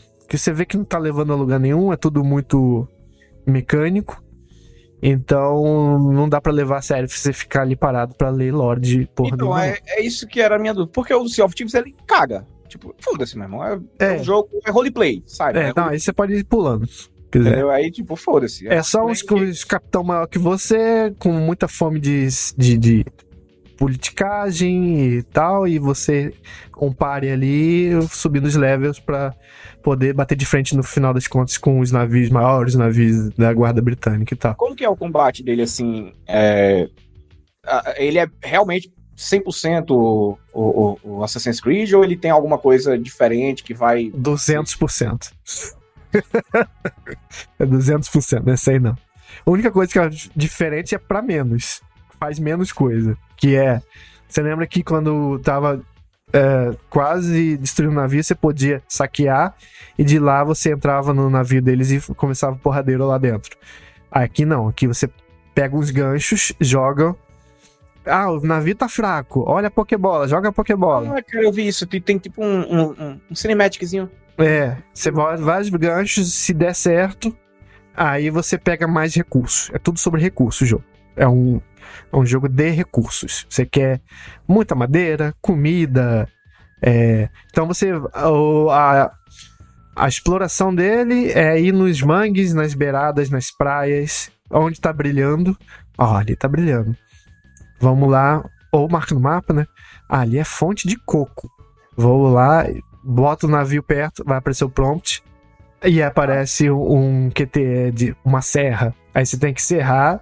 Se você apertar o R no, ponto, no trecho verde, você cata um pouco mais de recurso. Se for no amarelo, cata normal. Aí seca aquela fonte, passa para próxima. Vê os jogadores passando por trás. Aí seu navio é, é seu navio, só raft, só ali pequenininho. Você fica com morrendo de medo. Aí, porra, se esse cara resolve atirar em mim, tô fudido aqui, né? Mas aí o jogo vai, educa você no começo. Ah, seja seja bom com os outros no começo do jogo. Então eu não tive esse problema de toxicidade, não, entendeu?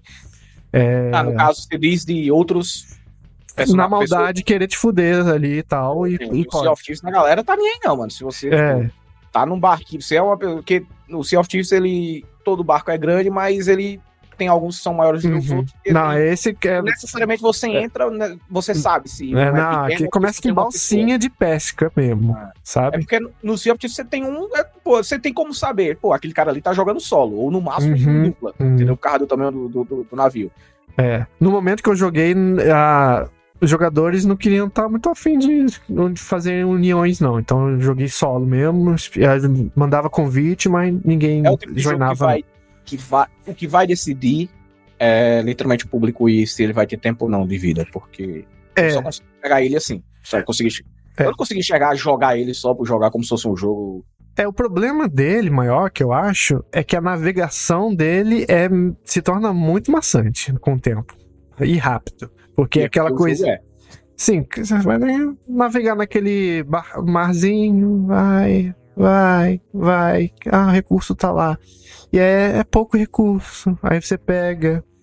Aí, ah, vamos arranjar outra coisa, porque voltar agora pro porto para poder usar esse recurso, fazer roupa, fazer os, é, mais canhões, sei lá.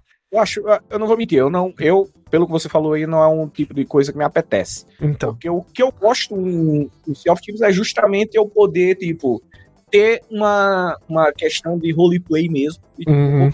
missão, e essa missão eu só tenho, tipo, meio que o mapazinho da ilha ali para ver como que é, então eu tenho que abrir o mapa mundi para ver é, é. Não, é, ele é o menos e menos roleplay. Eu acho que ele ah, quer mais mecânico mesmo. Ele é. você quer, é mais quer focado em é, entendi. É a guerra de recursos. É porque eu, acho, eu achava legal, sabe? Chegar numa ilhazinha, ver uhum. Não, não tem nem ilhazinha. É só... Sair lá na, ilha, na ilhazinha, botar o mapa, procurar o mapa de tesouro, ah. dar sete passos a partir de uma caveira para o lado, para o oeste. Sei, sei. Não. Não, não, não. Esquece. Não tem. Definitivamente isso não tem, não. Ele é focado em combate, então. Combate. Não sei se tu jogou combate um jogo muito antigo da Bethesda, do Piratas do Caribe. O primeiro jogo de Piratas sim, do Caribe. Sim, sim. Não cheguei a jogar, mas eu conheço ele. É, é esse jogo. É bem parecido. É, rotas comerciais. Vende. Achei tapetes. Vendi na outra região mais caro. É basicamente ser o, o que é o gigante Vasco da Gama. Sim. é um e navegador aí, de especiaria, um, um é, comerciante de especiarias. É. Aí chega no hub central, pega missões no quadro, um monte de uma vez se quiser, e vai na um cara que fabrica canhões, aí ele tem algumas missões também, se pá, geralmente é mata, destrói aquela frota de navio aleatória lá na puta que pariu, e aí você ganha o XP, e no beta, no caso, tinha seis níveis que demoram para poder passar de um pro outro, né? Começa com Vampária, Aí, depois é? Andarilho. É? é porque ele é nível, né? Ele, no caso, ele é RPGzinho. É, eu não li, aí... eu acho que não sei quantos níveis 100 tem o total, mas não são muitos, não. Como que é? Como que é a evolução? Tipo, é lenta? É, é um pouquinho. Um pouquinho lenta. Mas é, o começo é lento e doce. Depois que vai ficando enjoadinha. Eu tive que ligar podcast, tá? Sabe? Pra poder é, aguentar aquela vai e volta, é muito vai e volta.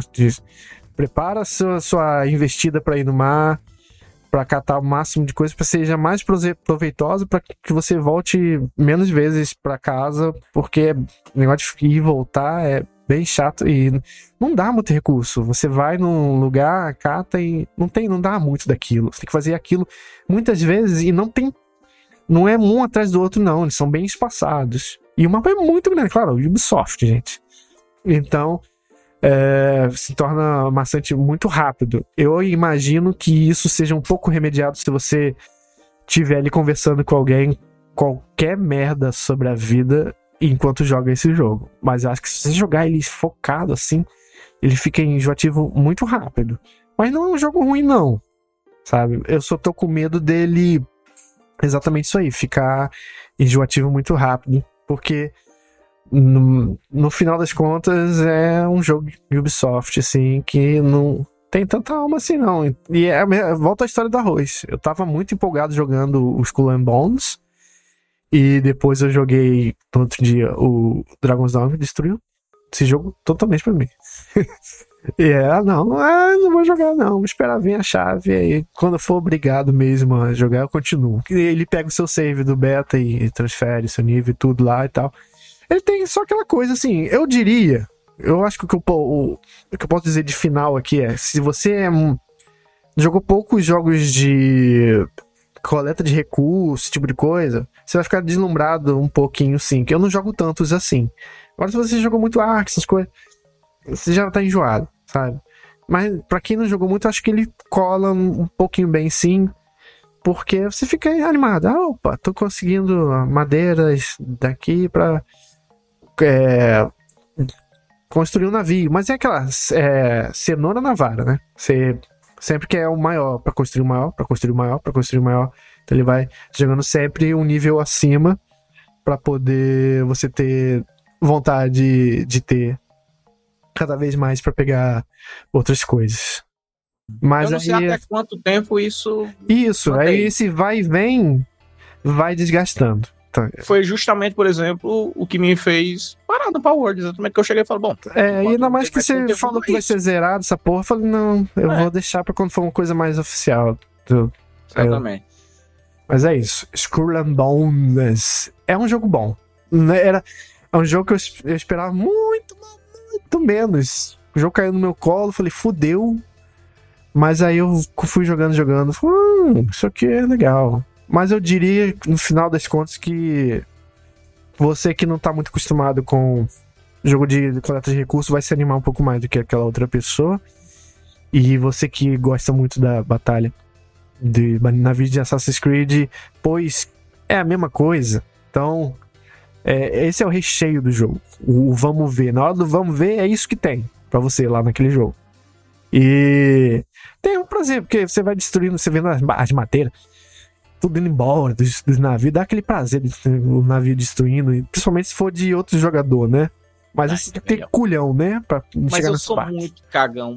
Nesse Pois tipo é, jogo, eu sempre sinto eu que ainda não tô muito, muito bom pra isso. É, E quando vem É muito igual- pequenininho, eu fico com pena. Não, não vou é bater. porque são. É porque ele se assemelha a uma parada meio Daisy, sabe? Que você tem muito medo de perder seu personagem. É, e eu sou muito inclinado, não, já que é outra pessoa, eu prefiro fazer um co-op e, e É. atacar o, a máquina. Mas até agora tá cada um por si naquele servidor. Pra galera do, do- da época de Daisy aí da vida, sabe muito bem o que é isso aí. Que tem um cagaço de você simplesmente, cara, tô afim não, sabe? tô com medo. Perder, Cara, né? É, você aí que tá ouvindo isso aí, abre o YouTube e procura Viva Dilma Daisy. Vai- Vocês vão rir muito, eu garanto pra você. É uma me... dá mais de 10 anos isso, tranquilo, mas é maravilhoso. Se tu, se tu perde nesse jogo, é Corpse Run. O sua Austrália fica no meio do mar e aí ele diz que outro jogador pode ir lá pegar. Se você não for rápido. Então, então por, ah, por isso mesmo que é, que é mais, mais fudido ainda, pô. É, você tem que ir rápido, voltar naque- Então. naquela lentidão do caralho pro mesmo ponto que você morreu pra catar. Então é 100% o medo que você tem de perder seu personagem em jogos como o Daisy, por exemplo. Que é permanente. Uhum. E aí é, é isso. Na vila, lá no, no- no- na ilha, ele é muito Monster Hunter. Muito. Assim, as mesmas coisas que você encontra, tipo, de barraquinhas, estão lá na, na ilha. Saindo disso, é, é isso. Assassin's Creed de batalha e coletinha de chatinha com QTE, que tem um lag no controle. Estranho. Você tem que apertar antes do que você acha que é, pra poder pegar o negocinho verde Será ali. que é defeito ou é. Eu não sei, e e o controle do PS5 atrapalha mais ainda, porque ele quer trazer realismo com o DualSense, então a serra é dura. Aí você tem que apertar o botão que já é duro, fazer ele dobrar pra Dá dentro. pra desativar, né? Então é melhor desativar. Porque é uma desvantagem que você vai estar tendo em relação a outros consoles. Tá? Então essa é a dica que eu deixo aí.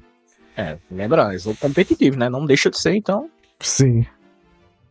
E então, a gente sai de Skull and Bones e vamos dar uma passada em cima. O Túlio tinha dito que ele deu uma passada só por cima do assunto Xbox. Lembrando, hoje, quinta, é, teve a tal resposta Xbox ao mundo, do, que, né, se criou aquele bololô todo sobre, ah, vai pra PlayStation 5, o Xbox vai acabar e tal.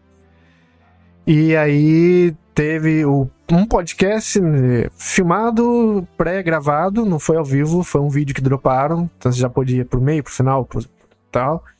E eu fiz até um. Vou botar no chat GPT pra ele resumir. Sim. Mas é não, eu fiz até um, um resuminho. E as seguintes coisas que eles falaram, highlights aqui. Tem um Romulo, disponível no Supernovas é, no Twitter. twitter.com.br supernovastv. Ou lá no nosso grupo de WhatsApp que tem sempre aí o, link, o link no post do podcast. Que você recebe as notícias e, e as coisas lá. Sem precisar participar de um grupo. Apesar de que também tem o link do, do grupo aí. É, bom, eles abriram. O, o que eu achei interessante foi que a entrevistadora, que é a host do podcast, que eu não sei, é uma, não, não é uma pessoa prominente ali na parte de Microsoft Hardware, é pessoa contratada mesmo para o podcast. Fazia realmente as perguntas pertinentes, o que todo mundo dá na lata, não não disfarçava. Ah, ia do mesmo jeito que a gente perguntaria. Só que assim, a resposta que a gente recebe aí já não é, né, tão é meio saboneteira. Mas aí eles deixaram claro que, por exemplo, esse, esse lance dos jogos indo para as outras plataformas são quatro os jogos Xbox indo para outras plataformas. Ele se referiu com esses termos, são outras plataformas. Quando a gente fala isso, ah, pode, é, com certeza é PlayStation e Switch. Apesar de que eu tô com dúvida de como o Sea of Thieves, que tudo que conhece mais esse jogo, Túlio. Esse jogo rodaria bem no Switch? O Sea of Thieves, cara. Cara, porque o mar dele é o mar mais bonito que eu vi no videogame. Eu acho que Deve ter Cara, muita concessão aí. É porque assim, o Sea of Thieves não tem loading, tá ligado? Uhum. Deve ser, É. assim, eu acho que não vai ter cross plataforma, né? No Switch. É. É, talvez complicado. É assim, É. eu, eu tô. eu- é, porque essa confirmação é louca, né, mano? Porque o Switch agora. É, ele não falou posso- quais são os jogos, tá? Mas os insiders já disseram que esses quatro jogos misteriosos são casos isolados que estão saindo do Xbox. Não é que vai ter os outros, é, consequentemente, jogos vão. Ah, abriu a torneira, agora tudo vai. Não, não.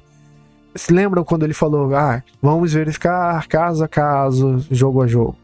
Então aí veio essa leva de quatro jogos Xbox indo para outros, mas não significa que todos irão. Pode ser que, sei lá, o Starfield e Indiana Jones um dia vão, mas não seria o caso agora, segundo eles, tá? Porque a gente vai dizer aqui, mas pode, né? Muito bem, tá enganando todo mundo.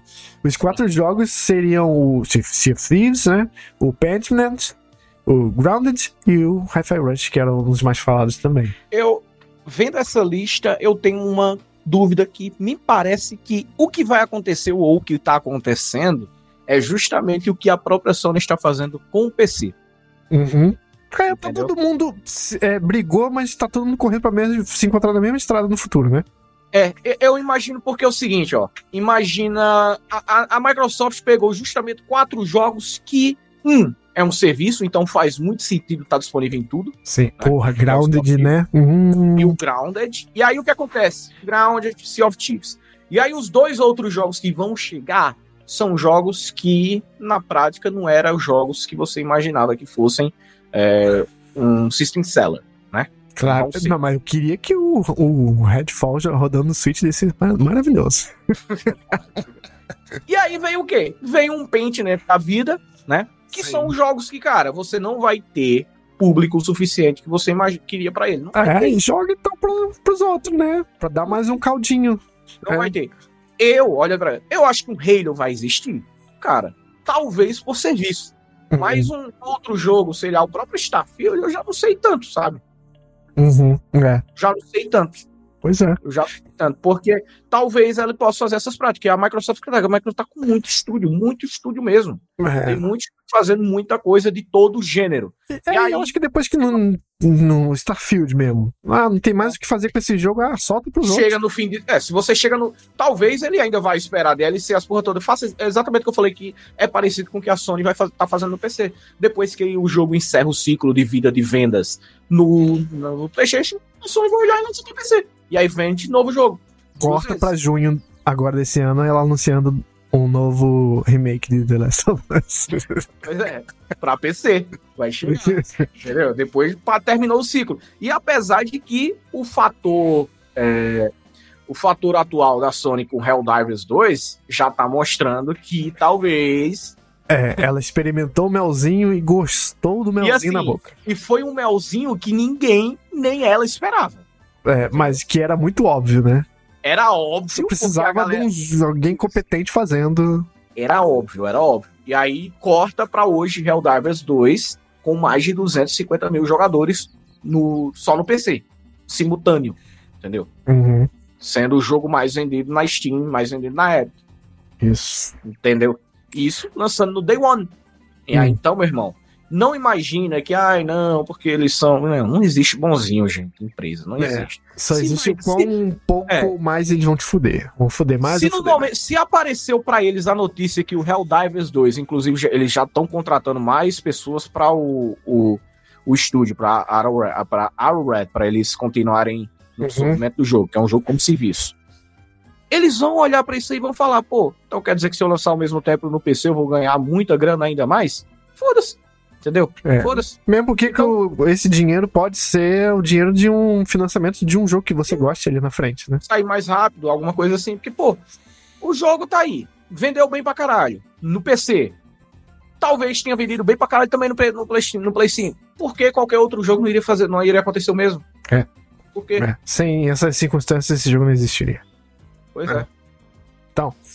E aí, continuando, eles foram adressando é, várias coisas, perguntas em tópicos, né? Sobre o Game Pass estar em outros lugares. Ah, o Game Pass vai pra Switch. Então, ele, quote aqui, é, abrindo aspas. Game Pass é um serviço Xbox agora e estará presente apenas no ecossistema Xbox. Fecha aspas. Então, o pessoal aí pode ficar em paz que o plano deles, em- pelo menos em relação a, a entrar na tela dos outros consoles, aí eu não sei se é porque a Sony não deixou, aí eles falaram não queria mesmo, e, e a Nintendo, né? E cada um tem suas razões, e eu não sei o que aconteceu, mas aí continua do jeito que tá. Eu acho que a grande mensagem nesse, nesse podcast deles foi que grande parte continua do jeito que tá, gente. Pouca coisa mudou. E é, essa aqui é muito boa. Em relação a uma coisa que a gente tava com muita dúvida e fome de saber.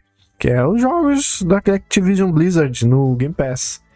E diz que sim, os jogos Activision Blizzard vão pro Game Pass. E olha só, tanto que agora dia 28 de março, Diablo 4 vai estar no serviço. E lembrando que ano passado a Activision falou que não ia entrar, não, não gosta desse negócio de Game Pass, não. Aqui não, nossos jogos não. Não É, temos planos. agora a não. Activision é Madonna do próprio. É.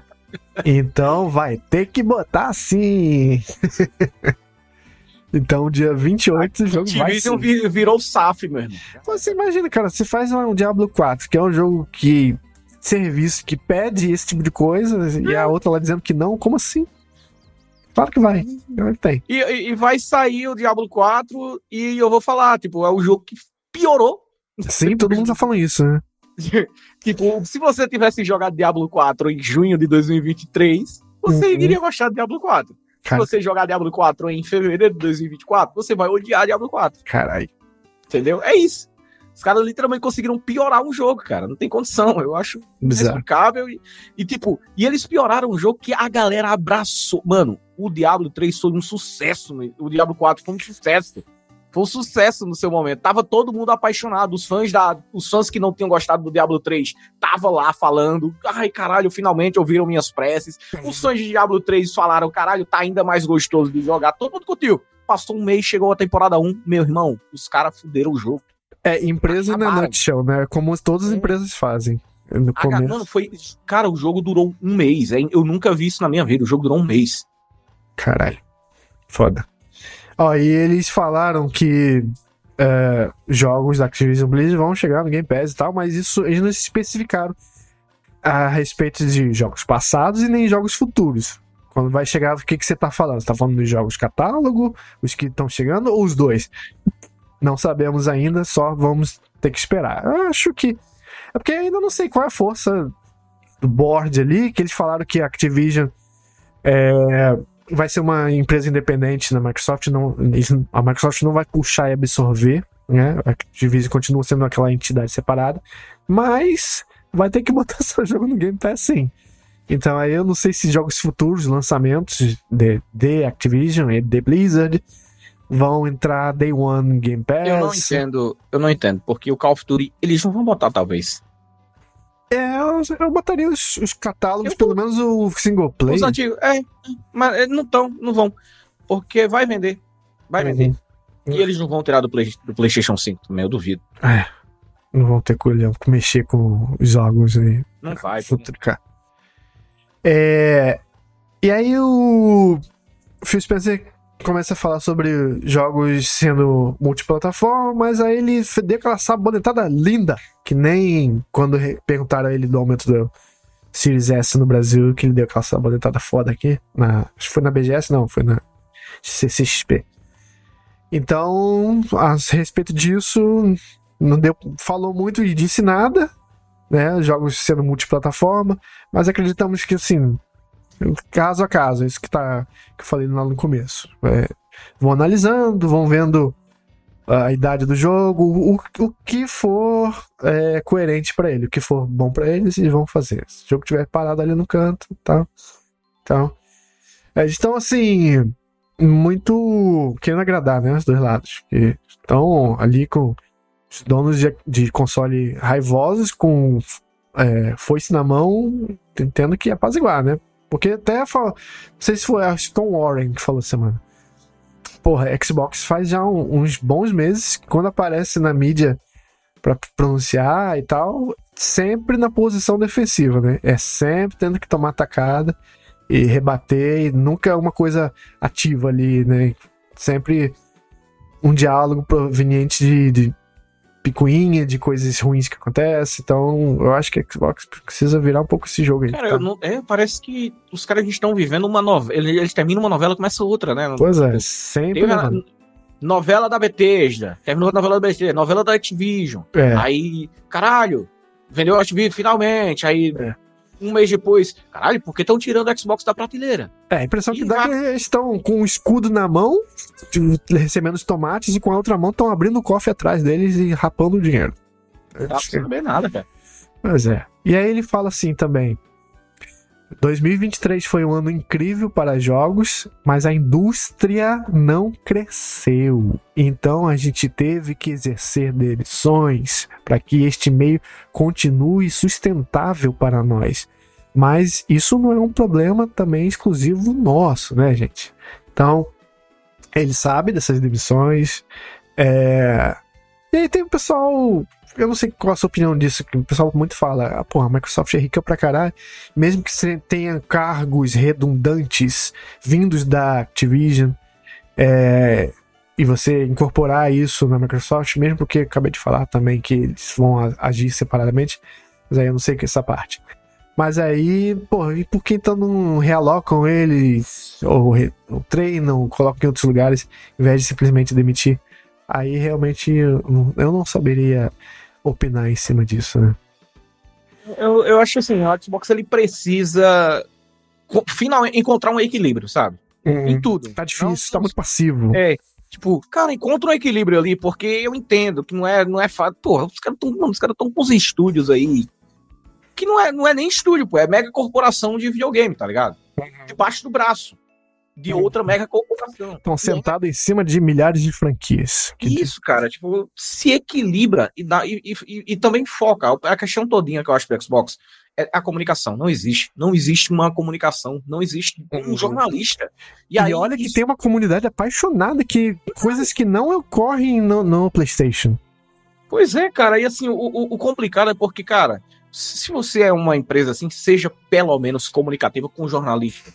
Use o jornalista como uma porta-voz, no mínimo. É. Porque senão vai abrir espaço sempre, sempre, pra ir a galera lá no fórum da vida e jogar um rumor. É. Entendeu? E É. basta um rumor, meu irmão, pra começar a loucura. É. Basta um. De comunicação com o jornalista brasileiro é triste, é triste para um caralho. Tipo, cara, pô, tá aí. A gente tem três, quatro meses aí que o Xbox Series S, o- tudo do Xbox, na verdade. Você vai hoje em uma, em uma loja, não existe mais nem jogo do Xbox pra comprar. Entendeu? Por quê? Não existe ainda uma explicação pra isso. Não existe. Pois é. Cara, se existisse, no dia seguinte, talvez já é pra estar lá, ó. Gente, não, no dia seguinte, não. Ó, daqui um mês, ó, vai acontecer isso aqui, noticia aí, mas calma, é isso aí, isso aqui. Ou então, ah, realmente vai dar merda. Foda-se, mas diz, cara. Porque Sim. você fica nessa merda desse jeito aí. Deixar as pessoas Você já- imaginando mil coisas. Tem gente que já vendeu. Já vendeu nos Estados Porra. Unidos. Estão vendendo os consoles no GameSpot. Tem como. GameStop. Se você não tem comunicação, o cara vai olhar pra um, um- um bagulho que tá na frente dele ali e vai falar, pô, daqui a dois anos isso aqui É. vai virar um pedaço de madeira, um pedaço, É. um pedaço de, de- de metal aqui, foda-se. É. Eu Não quero mais. Vou É. vender logo. É, eu sei que ela tá vivendo uma intensa. Como que é? É, contenção de dano. É, Exatamente. vive assim, cara. Vive.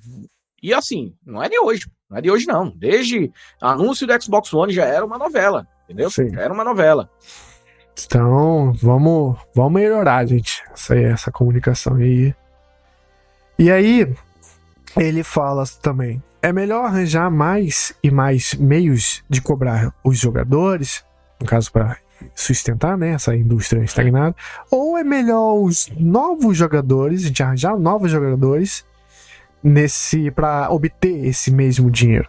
E ele responde: não, a nossa opção é essa segunda. A gente quer incluir novos jogadores no ecossistema para poder obter esse dinheiro, né? O que aí também, de novo, coloca eles numa posição bem é, frágil, né? Porque você corre o risco de fazer o que você exatamente fez essa semana. Foi desagradar muito dono já de Xbox que já até vendeu porra do console porque demorou demais na comunicação, né? Esse, esse papo, que é- todo mundo tá fazendo piada, poderia ter sido um e-mail e poderia ter sido já há mais de sete dias isso já comunicado, né? Então é, é estranho, né?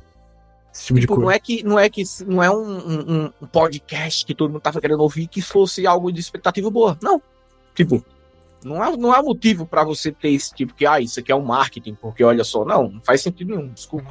Se alguém tá pensando por esse lado aí, pra mim faz menos sentido ainda, pô, porque você só fez, você só basicamente deteriorou, deteriorou sua, sua relação com, com, com, com sua base. Foi E não isso. precisava. Essa é uma das É. coisas dos Tipo, danos aí que não precisava. é, te- teve a galera que sofreu dores, mano. inf- A gente queria que existisse maluco que realmente seja apaixonado por marca? Lógico que não. Mas tem doido assim, pô. Tem maluco que é isso. Tem cara que não consegue se apegar a um time de futebol, vai se apegar a marca, vai se apegar a uma, a um- a alguma outra coisa, mas vai. E querendo vai. ou não, acaba denegrindo a imagem. Isso, pô. Produto, Não tem, né? não tem. Você vai e complica. Sim. E uma coisa interessante que ele falou, bem é, palpável, porque tudo que ele fala é muito vago, muito etéreo e tal. Mas uma coisa bem, né, é que existem novidades relativas a hardware Xbox chegando nesse fim de ano. Ele se refere como holiday.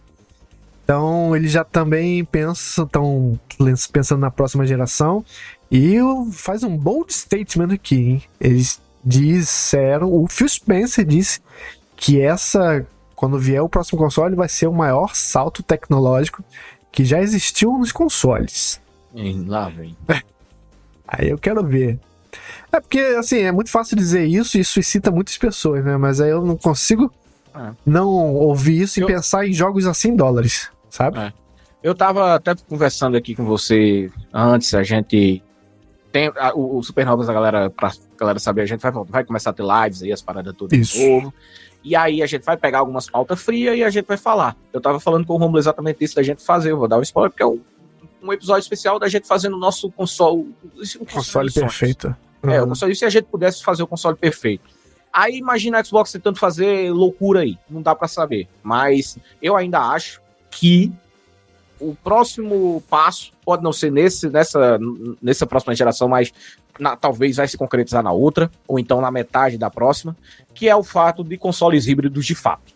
Uhum. Eu acho que esse vai ser a grande moda, hein? É.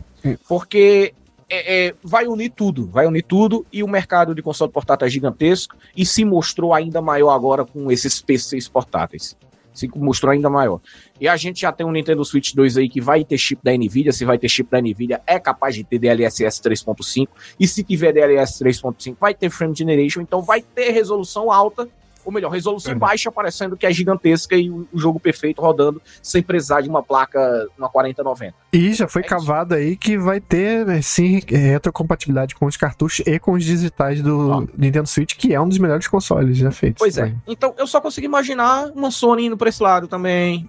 Sim, Ah, é, mas- já tem rumor de, de o hardware Xbox handheld pela primeira vez. e eu é muito que- fácil pensar nisso. Todo mundo vai querer. cara. Todo mundo falando muito na semana de que ah, a Xbox vai virar Sega. Eu não acho. Eu acho, eu acho que a Xbox vai virar Steam. Faz Ah, muito Valve. mais sentido. Serviço e faz o Steam Deck dela. Faz, tem, A vejo Valve, a gente. É porque a gente imagina a Valve já tem muito tempo, mas a Valve, Valve, o Império, começou em 2004 no lançamento do Half-Life 2. Porque lançou a Steam. Foi. Antes era só um estúdio de, de jogo, pô. Não era, não era mais nada que isso. Hum, Foi começando, foi começando, era só pra publicar os seus próprios jogos. sim. Só. E aí foi chegando tudo, se tornou a plataforma definitiva de, de jogo no PC. Foi. Entendeu? O Steam Deck, pra mim, é a E aí mais lançaram o seu próprio hardware. E aí lançaram o seu próprio hardware, que é o Steam Deck. Steam Deck, pra mim, é a coisa mais próxima do console perfeito. Cara, eu não tem como. Eu, eu sou muito. É, é, falar da dizer, mas não tem como, cara. Sempre que eu olho para o Steam Deck, o que eu consigo fazer com esse bagulho, eu falo, cara, não tem como. Se eu, se eu tivesse, tá, tudo, você tem que se livrar de tudo, mas você só vai ficar com uma coisa. Eu vou falar o Steam. Eu vou falar o Steam Deck. Não tenho. Se eu, É. se eu puder com uma coisa pra minha vida inteira, eu fico só com o Steam. É, vou um resolve computador. muita coisa ali que sem putaria nenhuma. Ah, vai Sem ter todos os jogos da, da, história. Tipo, ah, você nem pode ficar com o seu computador, nenhum videogame, mais nada. Eu prefiro o Steam. O meu Steam eu botar o mouse e teclado aqui e vou usar, vou trabalhar ainda. Entendeu? Sim. Compra um, um, um dock, liga na televisão se quiser jogar na televisão e e. Exatamente, é o que eu faço aqui. Tipo, É.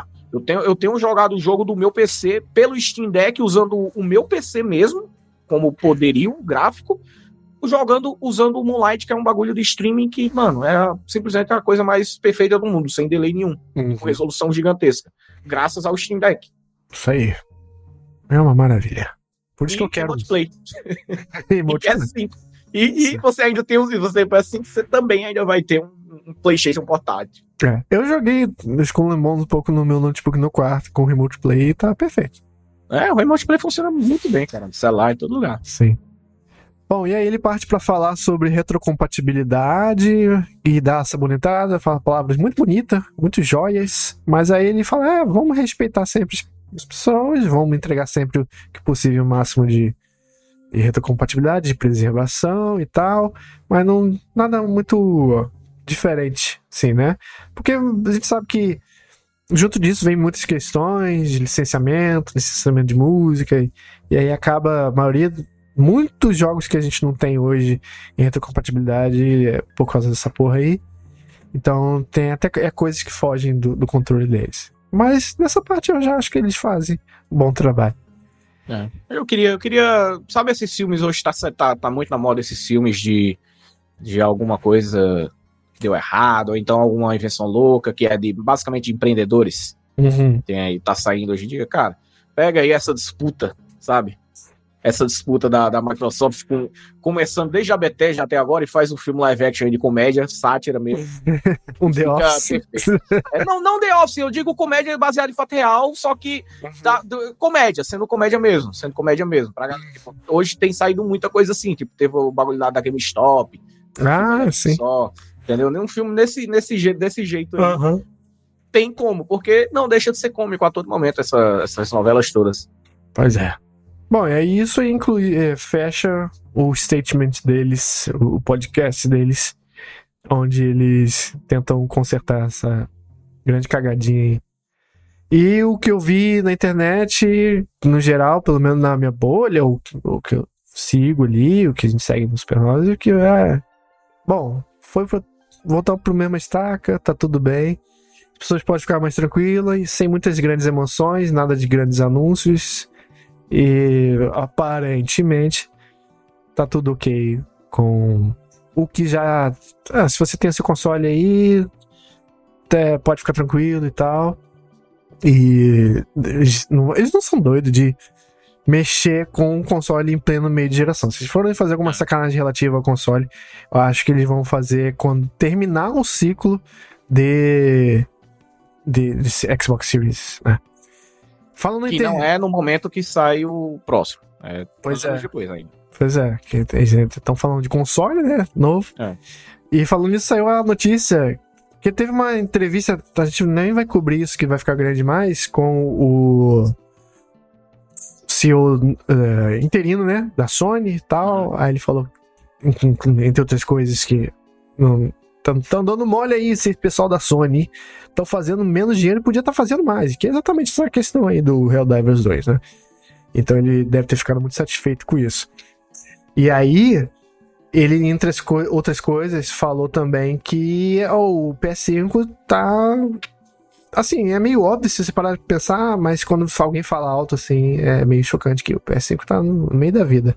E aí ficou essa sensação de, de geração não realizada ainda, e a gente fez uma, uma, uma enquete sobre isso lá no nosso Supernovas TV no, no Twitter. E a, a pergunta foi: hoje a Sony divulgou que o PS5 está em sua meia-idade. Você acha que a nova geração já mostrou que veio? E aí, as três opções eram: sinto que nem começou, já mostrou e surpreendeu, já mostrou e decepcionou. Então, 3,3% eu acredito que tenha sido uma pessoa votando muito zoeira, falou que já mostrou e surpreendeu. Eu acho que essa pessoa realmente foi o Zapt. Sacanagem. e 16,7% mostrou já e decepcionou. Então elas, elas não têm Não, mais mas- esperanças de que mudem, que é isso aí. Assim, Eu acredito, eu acredito piamente que o ciclo final dela vai ser muito bom. Uhum. Assim, de jogo. Como é, quase sempre é, né? É, como foi o PS4. Se você, gente, pega o que era o PS 2015. Olha aí. Sim. Que era 2014, 2016, 17. 14 foi um ano muito triste, né? Pra, pra... É. Puta que pariu. Os primeiros anos também não foram essas coisas, né? Sim. Aí os caras ficam guardando sempre, cozinhando. É. No final, ele lança três, três bagulho foda, aí pronto. Pois é. Tanto que E aí, acho que início- parte do. e aí, no início, relança esses bagulho foda de novo. É, foi, inclusive, eu acho que é o, um- parte do sucesso de Bloodborne é isso, porque eu acho que, pra, pelo menos pra mim, ele simboliza muito o. Agora foi a geração. E começou daí. É. E a gente ficou nesse agora foi até o ano passado, tá? Foi. Até então, desculpa, era agora, Pois é. beleza. E Não tô vendo aí. nada diferente assim que não conseguiria, talvez, nos outros. Ex- Exatamente. E aí 80%, 80% diz que sente que nem começou a geração ainda. Eu, eu estou ainda com essa sensação. E Túlio, como que você tá? Eu estou incluso porque eu vendi o meu Xbox Series S em junho. Julho, Uhum. perdão. E aí comprei, porque eu tava. Eu, eu comprei pelo PlayStation 5 e aí eu falei, ah, vou vender o Xbox, mano. Tô no PC, se eu quiser jogar Game Pass, eu jogo no PC, foda-se. Vou vender. E aí vendi e fiquei só com o Play 5 como console de mesa. E eu fui aguardando, eu falei, ah, Romulo, vou pegar aí um jogo aí pra jogar aí que, no nosso catálogo da vida aí, mano. Uhum. Pegar o jogo. Eu fui pegar The Last of Us, pegar as paradas ali, eu falei, tá, mas e aí? Veio o Spider-Man. Depois que eu comprei foi o que saiu. Assim, que realmente, pô, tá aí. E olha que eu ainda nem parei ainda pra jogar ele, pelo simples fato de que eu tinha jogado já recente o, o- o- os dois, os dois Spider-Mans que saiu pra PC. Eu Sim. tinha jogado recente. Pra galera que jogou em 2020 e tal, eu joguei no ano passado. Então, no ano passado, 2023, 2, né, no caso. Uhum. E aí eu falei, tá, não tô tão assim na tarde por um Spider-Man 2. E aí tô até então aguardo, entendeu? Uhum. Estou realmente no aguardo do que pode vir a ser desde que eu comprei. Comprei há sete meses. Você acha que Hellblade vai cumprir isso? Cara, Hellblade, eu acho que não, porque o que já me apeteceu foi o Alan Wake e o Baldur's Gate 3. É bem, mas Alan Wake é bem. Foi. Esse aí foi. O Alan Wake 2 e o Baldur's Gate 3, eles eu foram os jogos que eu olhei assim, eu falei, é, não seria possível. Não Uhum. seria possível, em nada.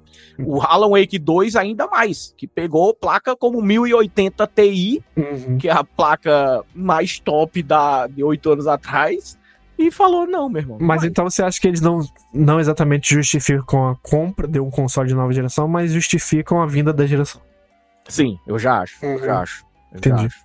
Mas eu vou falar pra você, eu sou fã, fã pra caralho do Baldur's Gate 3 e eu acho que o Baldur's Gate 3 pra mim já é um motivo pra entrar numa geração, sabe? Aham. É porque eu digo que culturalmente, é, troca de geração, desde videogame a videogame, é o choque visual, né? Vamos ser sinceros aqui, né? É. E aí, eu não sei se Hellblade é esse choque visual. Eu não acho que, que pode, possa ser. Não acho. Uhum. Eu não acho, exatamente porque eu ainda acho que ele vai ser muito mais fiel ao, ao, ao original. Vai ser como sequência mesmo, Uhum. estilo God of War. Uhum. Você acha então que, mesmo acho- que ele faça os, os gráficos fudidos, o fato dele ser igual, não que seja ruim, É, é, é. vai ser um pouco. Não, não que seja decepcionante. é porque Botar assim, ele eu- no eu- lugar dele. É, por mais que não, se, que, não, que não seja o que todo mundo pensa, que é só a beleza gráfica, que realmente vai imputar em ser uma É porque é, muita gente tá já botando ele automaticamente da cabeça da pessoa. É. Ele tem a obrigação moral de ser o God Não, of. War, Eu mas acho, um gráfico de fuder. eu acho que nem deveria ter. Eu acho Uhum. que tal. E eu acho. Eu, lembra que eu falei de comunicação do Xbox? Já deveria ter comunicado isso há muito tempo. Há Exatamente. muito tempo. Porque o jogo não sequer AAA. Eu tava indo nessa Entendeu? memória. Quando anunciou o Series X. É. Ah, então agora é, vão lutar com as armas dele, vão fazer um God of War. Eu acho que os caras, naquele momento ali, porra, a gente não tem nada, vamos botar esse Hellblade É. aqui. E aí viu que a galera, opa! É, isso foi calculado, né? Não é E possível. aí o que aconteceu? Eles ficaram com medo de falar, não, É, não. isso- Vocês falaram que simplesmente é um jogo de 40 dólares e no mesmo Não, escopo gente, e caiu o É interesse. porque naquele início ali todo mundo imaginou e eles não chegaram. Eles só falaram agora, porque se falasse em cima da hora, aí ia pesar mais ainda na nota do jogo. Ia, com certeza, É? com certeza. Mas eu, eu, de fato, acho que o Hellblade, cara, vai ser é o mesmo escopo. Os caras literalmente falaram. Imagina para o desenvolvedor uma expectativa que os Sim. caras estão colocando em você como se fosse o, sei lá, mano. Isso que já demorou um ano pra caralho, né? Que isso, que isso. Imagina se assim, fosse o estúdio escopo. não é grande, entendeu? Demora pra caralho porque o estúdio não é grande, por isso que não tem escopo. É. Entendeu? Então vamos ajustar, alinhar não vamos esquecer, gente, que esse estúdio aí, a própria, a própria protagonista, a atriz que fez, Era community É, galera. manager. é, gente, os caras não tinham nem ator, pô. Uhum. Tem ator, os caras não tinham ator. Eu acho que ela fazia, devia fazer já um cursinho, é, no é máximo- é, mas, Mas- ela era community manager. Tipo, Ah, você e- faz e não- cursinho? Vem cá, rapidinho. É, Filmar aqui não mudou. O Arkane, por exemplo, é muito maior. Sim, Muito maior. Muito É. maior. E entregou merda. sim, sim. Bom, então é isso. A gente tem falado bastante de Xbox, né? Mas quem é vivo aparece, né? Quem fala mal, fala bem, mas tá aí na boca de todo mundo. Eu acho que tem que ser assim, né? É, PlayStation precisa aparecer mais. Só que aí teve até a notícia hoje que é, não vai ter esses joguinhos aí de golfe, né? Joel, essas paradas aí, God of War. Não vai ter até 2025 jogos desse tipo. Então, vai ser um ano presumidamente bem apagado pro, pro PlayStation. Vai Se ele já teve baseado- algum ano aceso, né? É, vai ser baseado nas third party que vão lançar jogo exclusivo nele pra PC. Se a Microsoft nesse ano, por Ou algum pra, pra, motivo, Play- pra PlayStation. é, se a Microsoft nesse ano conseguir por algum motivo dar um start na geração, vai conseguir primeiro, né? Porque pra mim o- tá muito legal, Demon Souls, tá muito legal e tal, isso aquilo. Mas são jogos que eu enxergava saindo no PS4. Então saiu só por convenções. Então, são O próprio. é, o próprio Richard Clank, todo mundo falou, os É. desenvolvedores falaram. Porque, gente, primeiro, o TechCrunch, ó, o TechCrunch, o, o Digital, Digital Foundry falou inicialmente, Sim. falou inicialmente, veio a público. E depois eles botaram no computador equivalente a um PS4 pra poder provar. Exatamente. E aí veio os próprios desenvolvedores falando, gente, É. era um jogo de PS4. E o que a gente quer dizer aqui então? Que a geração, o começo da geração, pode começar um pouquinho mais tarde pro PlayStation, né? Em relação. Se, É. se o Xbox também não for junto. É, é que o Xbox tem Indiana Jones ainda, né? É, esse tem. É, tem pra esse ano, né? Então Tá vai que estoura aí. É. E o Aval é que, por outro lado, é mais uma que eu deveria, que eu já falei, é a mesma parada do Hellblade. Uhum. Fala É. que a Valve não é um jogo RPG que é nível Sky. E inclusive o estúdio falou que, ó, ouvimos vocês e vamos dar uma olhada nesse combate aí. É, beleza. Mas é aquela velha história. Os caras não falam. Os caras não falam quando vai chegar o jogo, a galera vai ter uma expectativa e vai ser. É, é. Não fala. O, o PlayStation tá com esse defeito de teve agora o State of Play e nada teve data. E o Xbox teve essa. O contrário, que tudo tem janela, mas ao mesmo tempo a comunicação às vezes está bem ruim. De expectativas do que, que você. O que, que você pode esperar daquele jogo. Às vezes eu acho que tá comunicando muito mal. E às vezes até maliciosamente, como a gente falou do Hellblade, né? Uhum. Então, ah, tá, você tem janela, mas você não sabe que diabos é exatamente o jogo. Então aí você joga sua expectativa no modo random e você fica esperando um jogo de um jeito e aí não é? Então, vamos ver né, o que acontece. É, e para encerrar, parabéns aniversariantes da semana, fazendo 10 anos de idade. A gente falou de pirataria de Assassin's Creed, fazem 10 anos do lançamento de Assassin's Creed Freedom Cry, que é uma expansão gorda de eh, Black Flag. Se tornou standalone. Foi, foi. e é um jogo muito bom. Dura o tempo que tem que durar, que eu acho.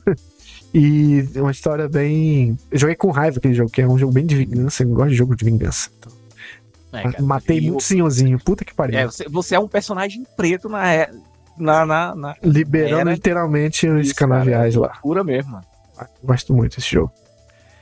E o outro é um dos melhores jogos de plataforma da história, que é o Donkey Kong Tropical Freeze. Ai. Para um dos piores consoles da história. Só, só fui zerar ele no Nintendo Switch, mas que, assim, foi uma história. jogo. Uma, um- uma bela, foi uma bela noite que se tornou madrugada. Que eu não consegui parar até o fim.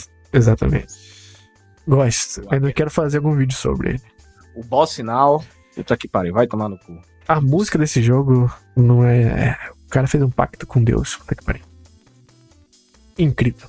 Então, parabéns. 10 anos de idade fazendo essa semana em Donkey Kong Tropical Freeze e Assassin's Creed Freedom Cry. Não o 4, mas o Freedom Cry. E é isso, gente. Podcast gordaço.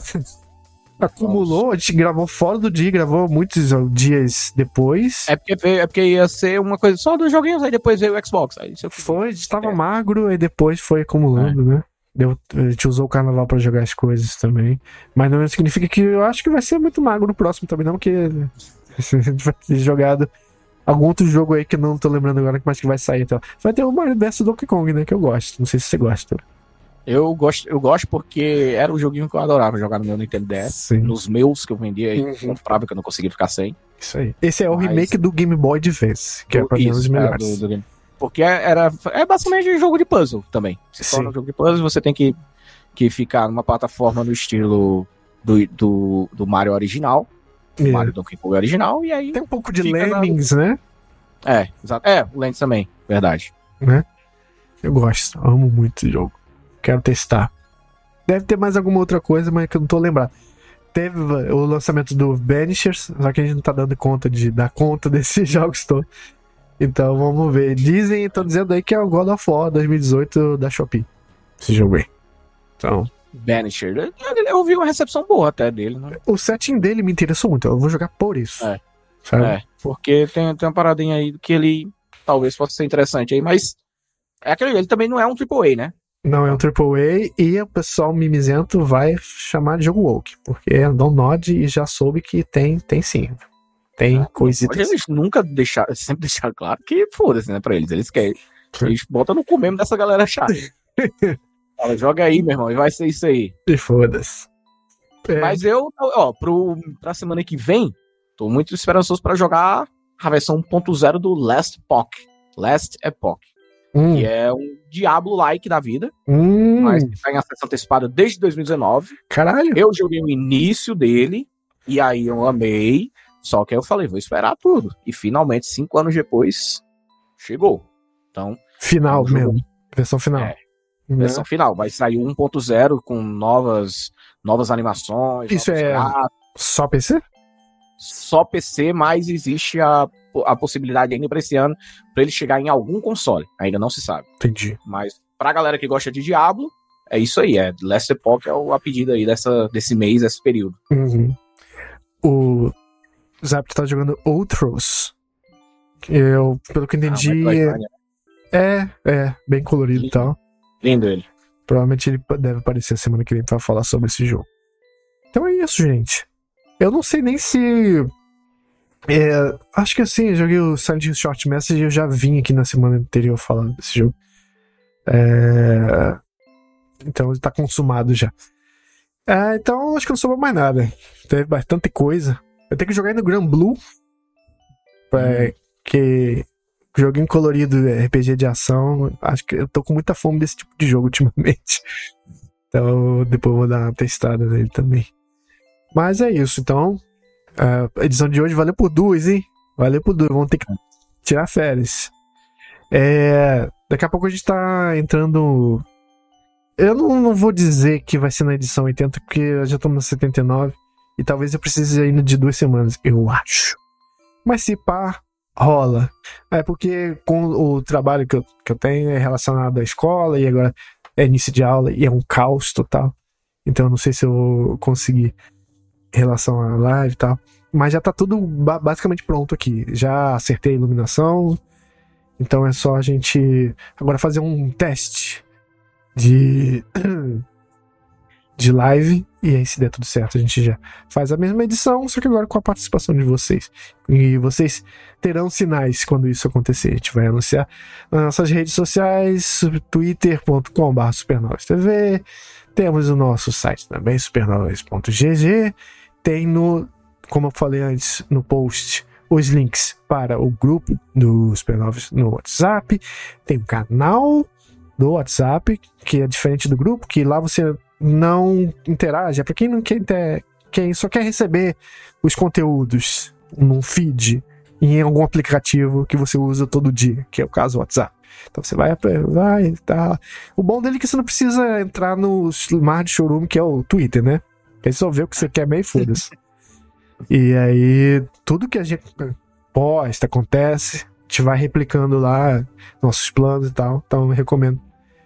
Fica aí o link na no post do podcast e provavelmente também uma pequena, é, vamos dizer, novidade. Vocês repararam que a gente soltou uma enquete, mas foi uma enquete meio que de 24 horas, de última hora, é, sobre esse lance do PlayStation. É, eu vou bolar alguma enquete ao publicar este podcast aqui, perguntando alguma coisa, e para na próxima edição ler os resultados e comentar. E isso vai. Essa enquete vai ser postada para quem usa os aplicativos, o aplicativo Spotify que aparece. Acredito que não apareça nos outros. Mas qualquer coisa você pode entrar no post do site Supernova GG, que também tem o um podcast lá e lá tem, se quiser participar da enquete e tal, e deixar comentário também melhor ainda. E a gente lê seu comentário na próxima edição. Agradecendo a presença de Túlio, que vamos ver aqui quanto tempo estamos aqui. 2 horas e 16 minutos de podcast. Parabéns aí. Isso que vai duas pessoas só, hein? Imagina. Imagina se fosse. Não, mas é porque a gente trouxe. Foram, os jogos eram jogos grandes, né? A gente tava com vontade de falar, né? Porque tem É. vezes que videogame dá um ânimo, né? É, é bom. Às vezes enjoa, mas às vezes também é bom.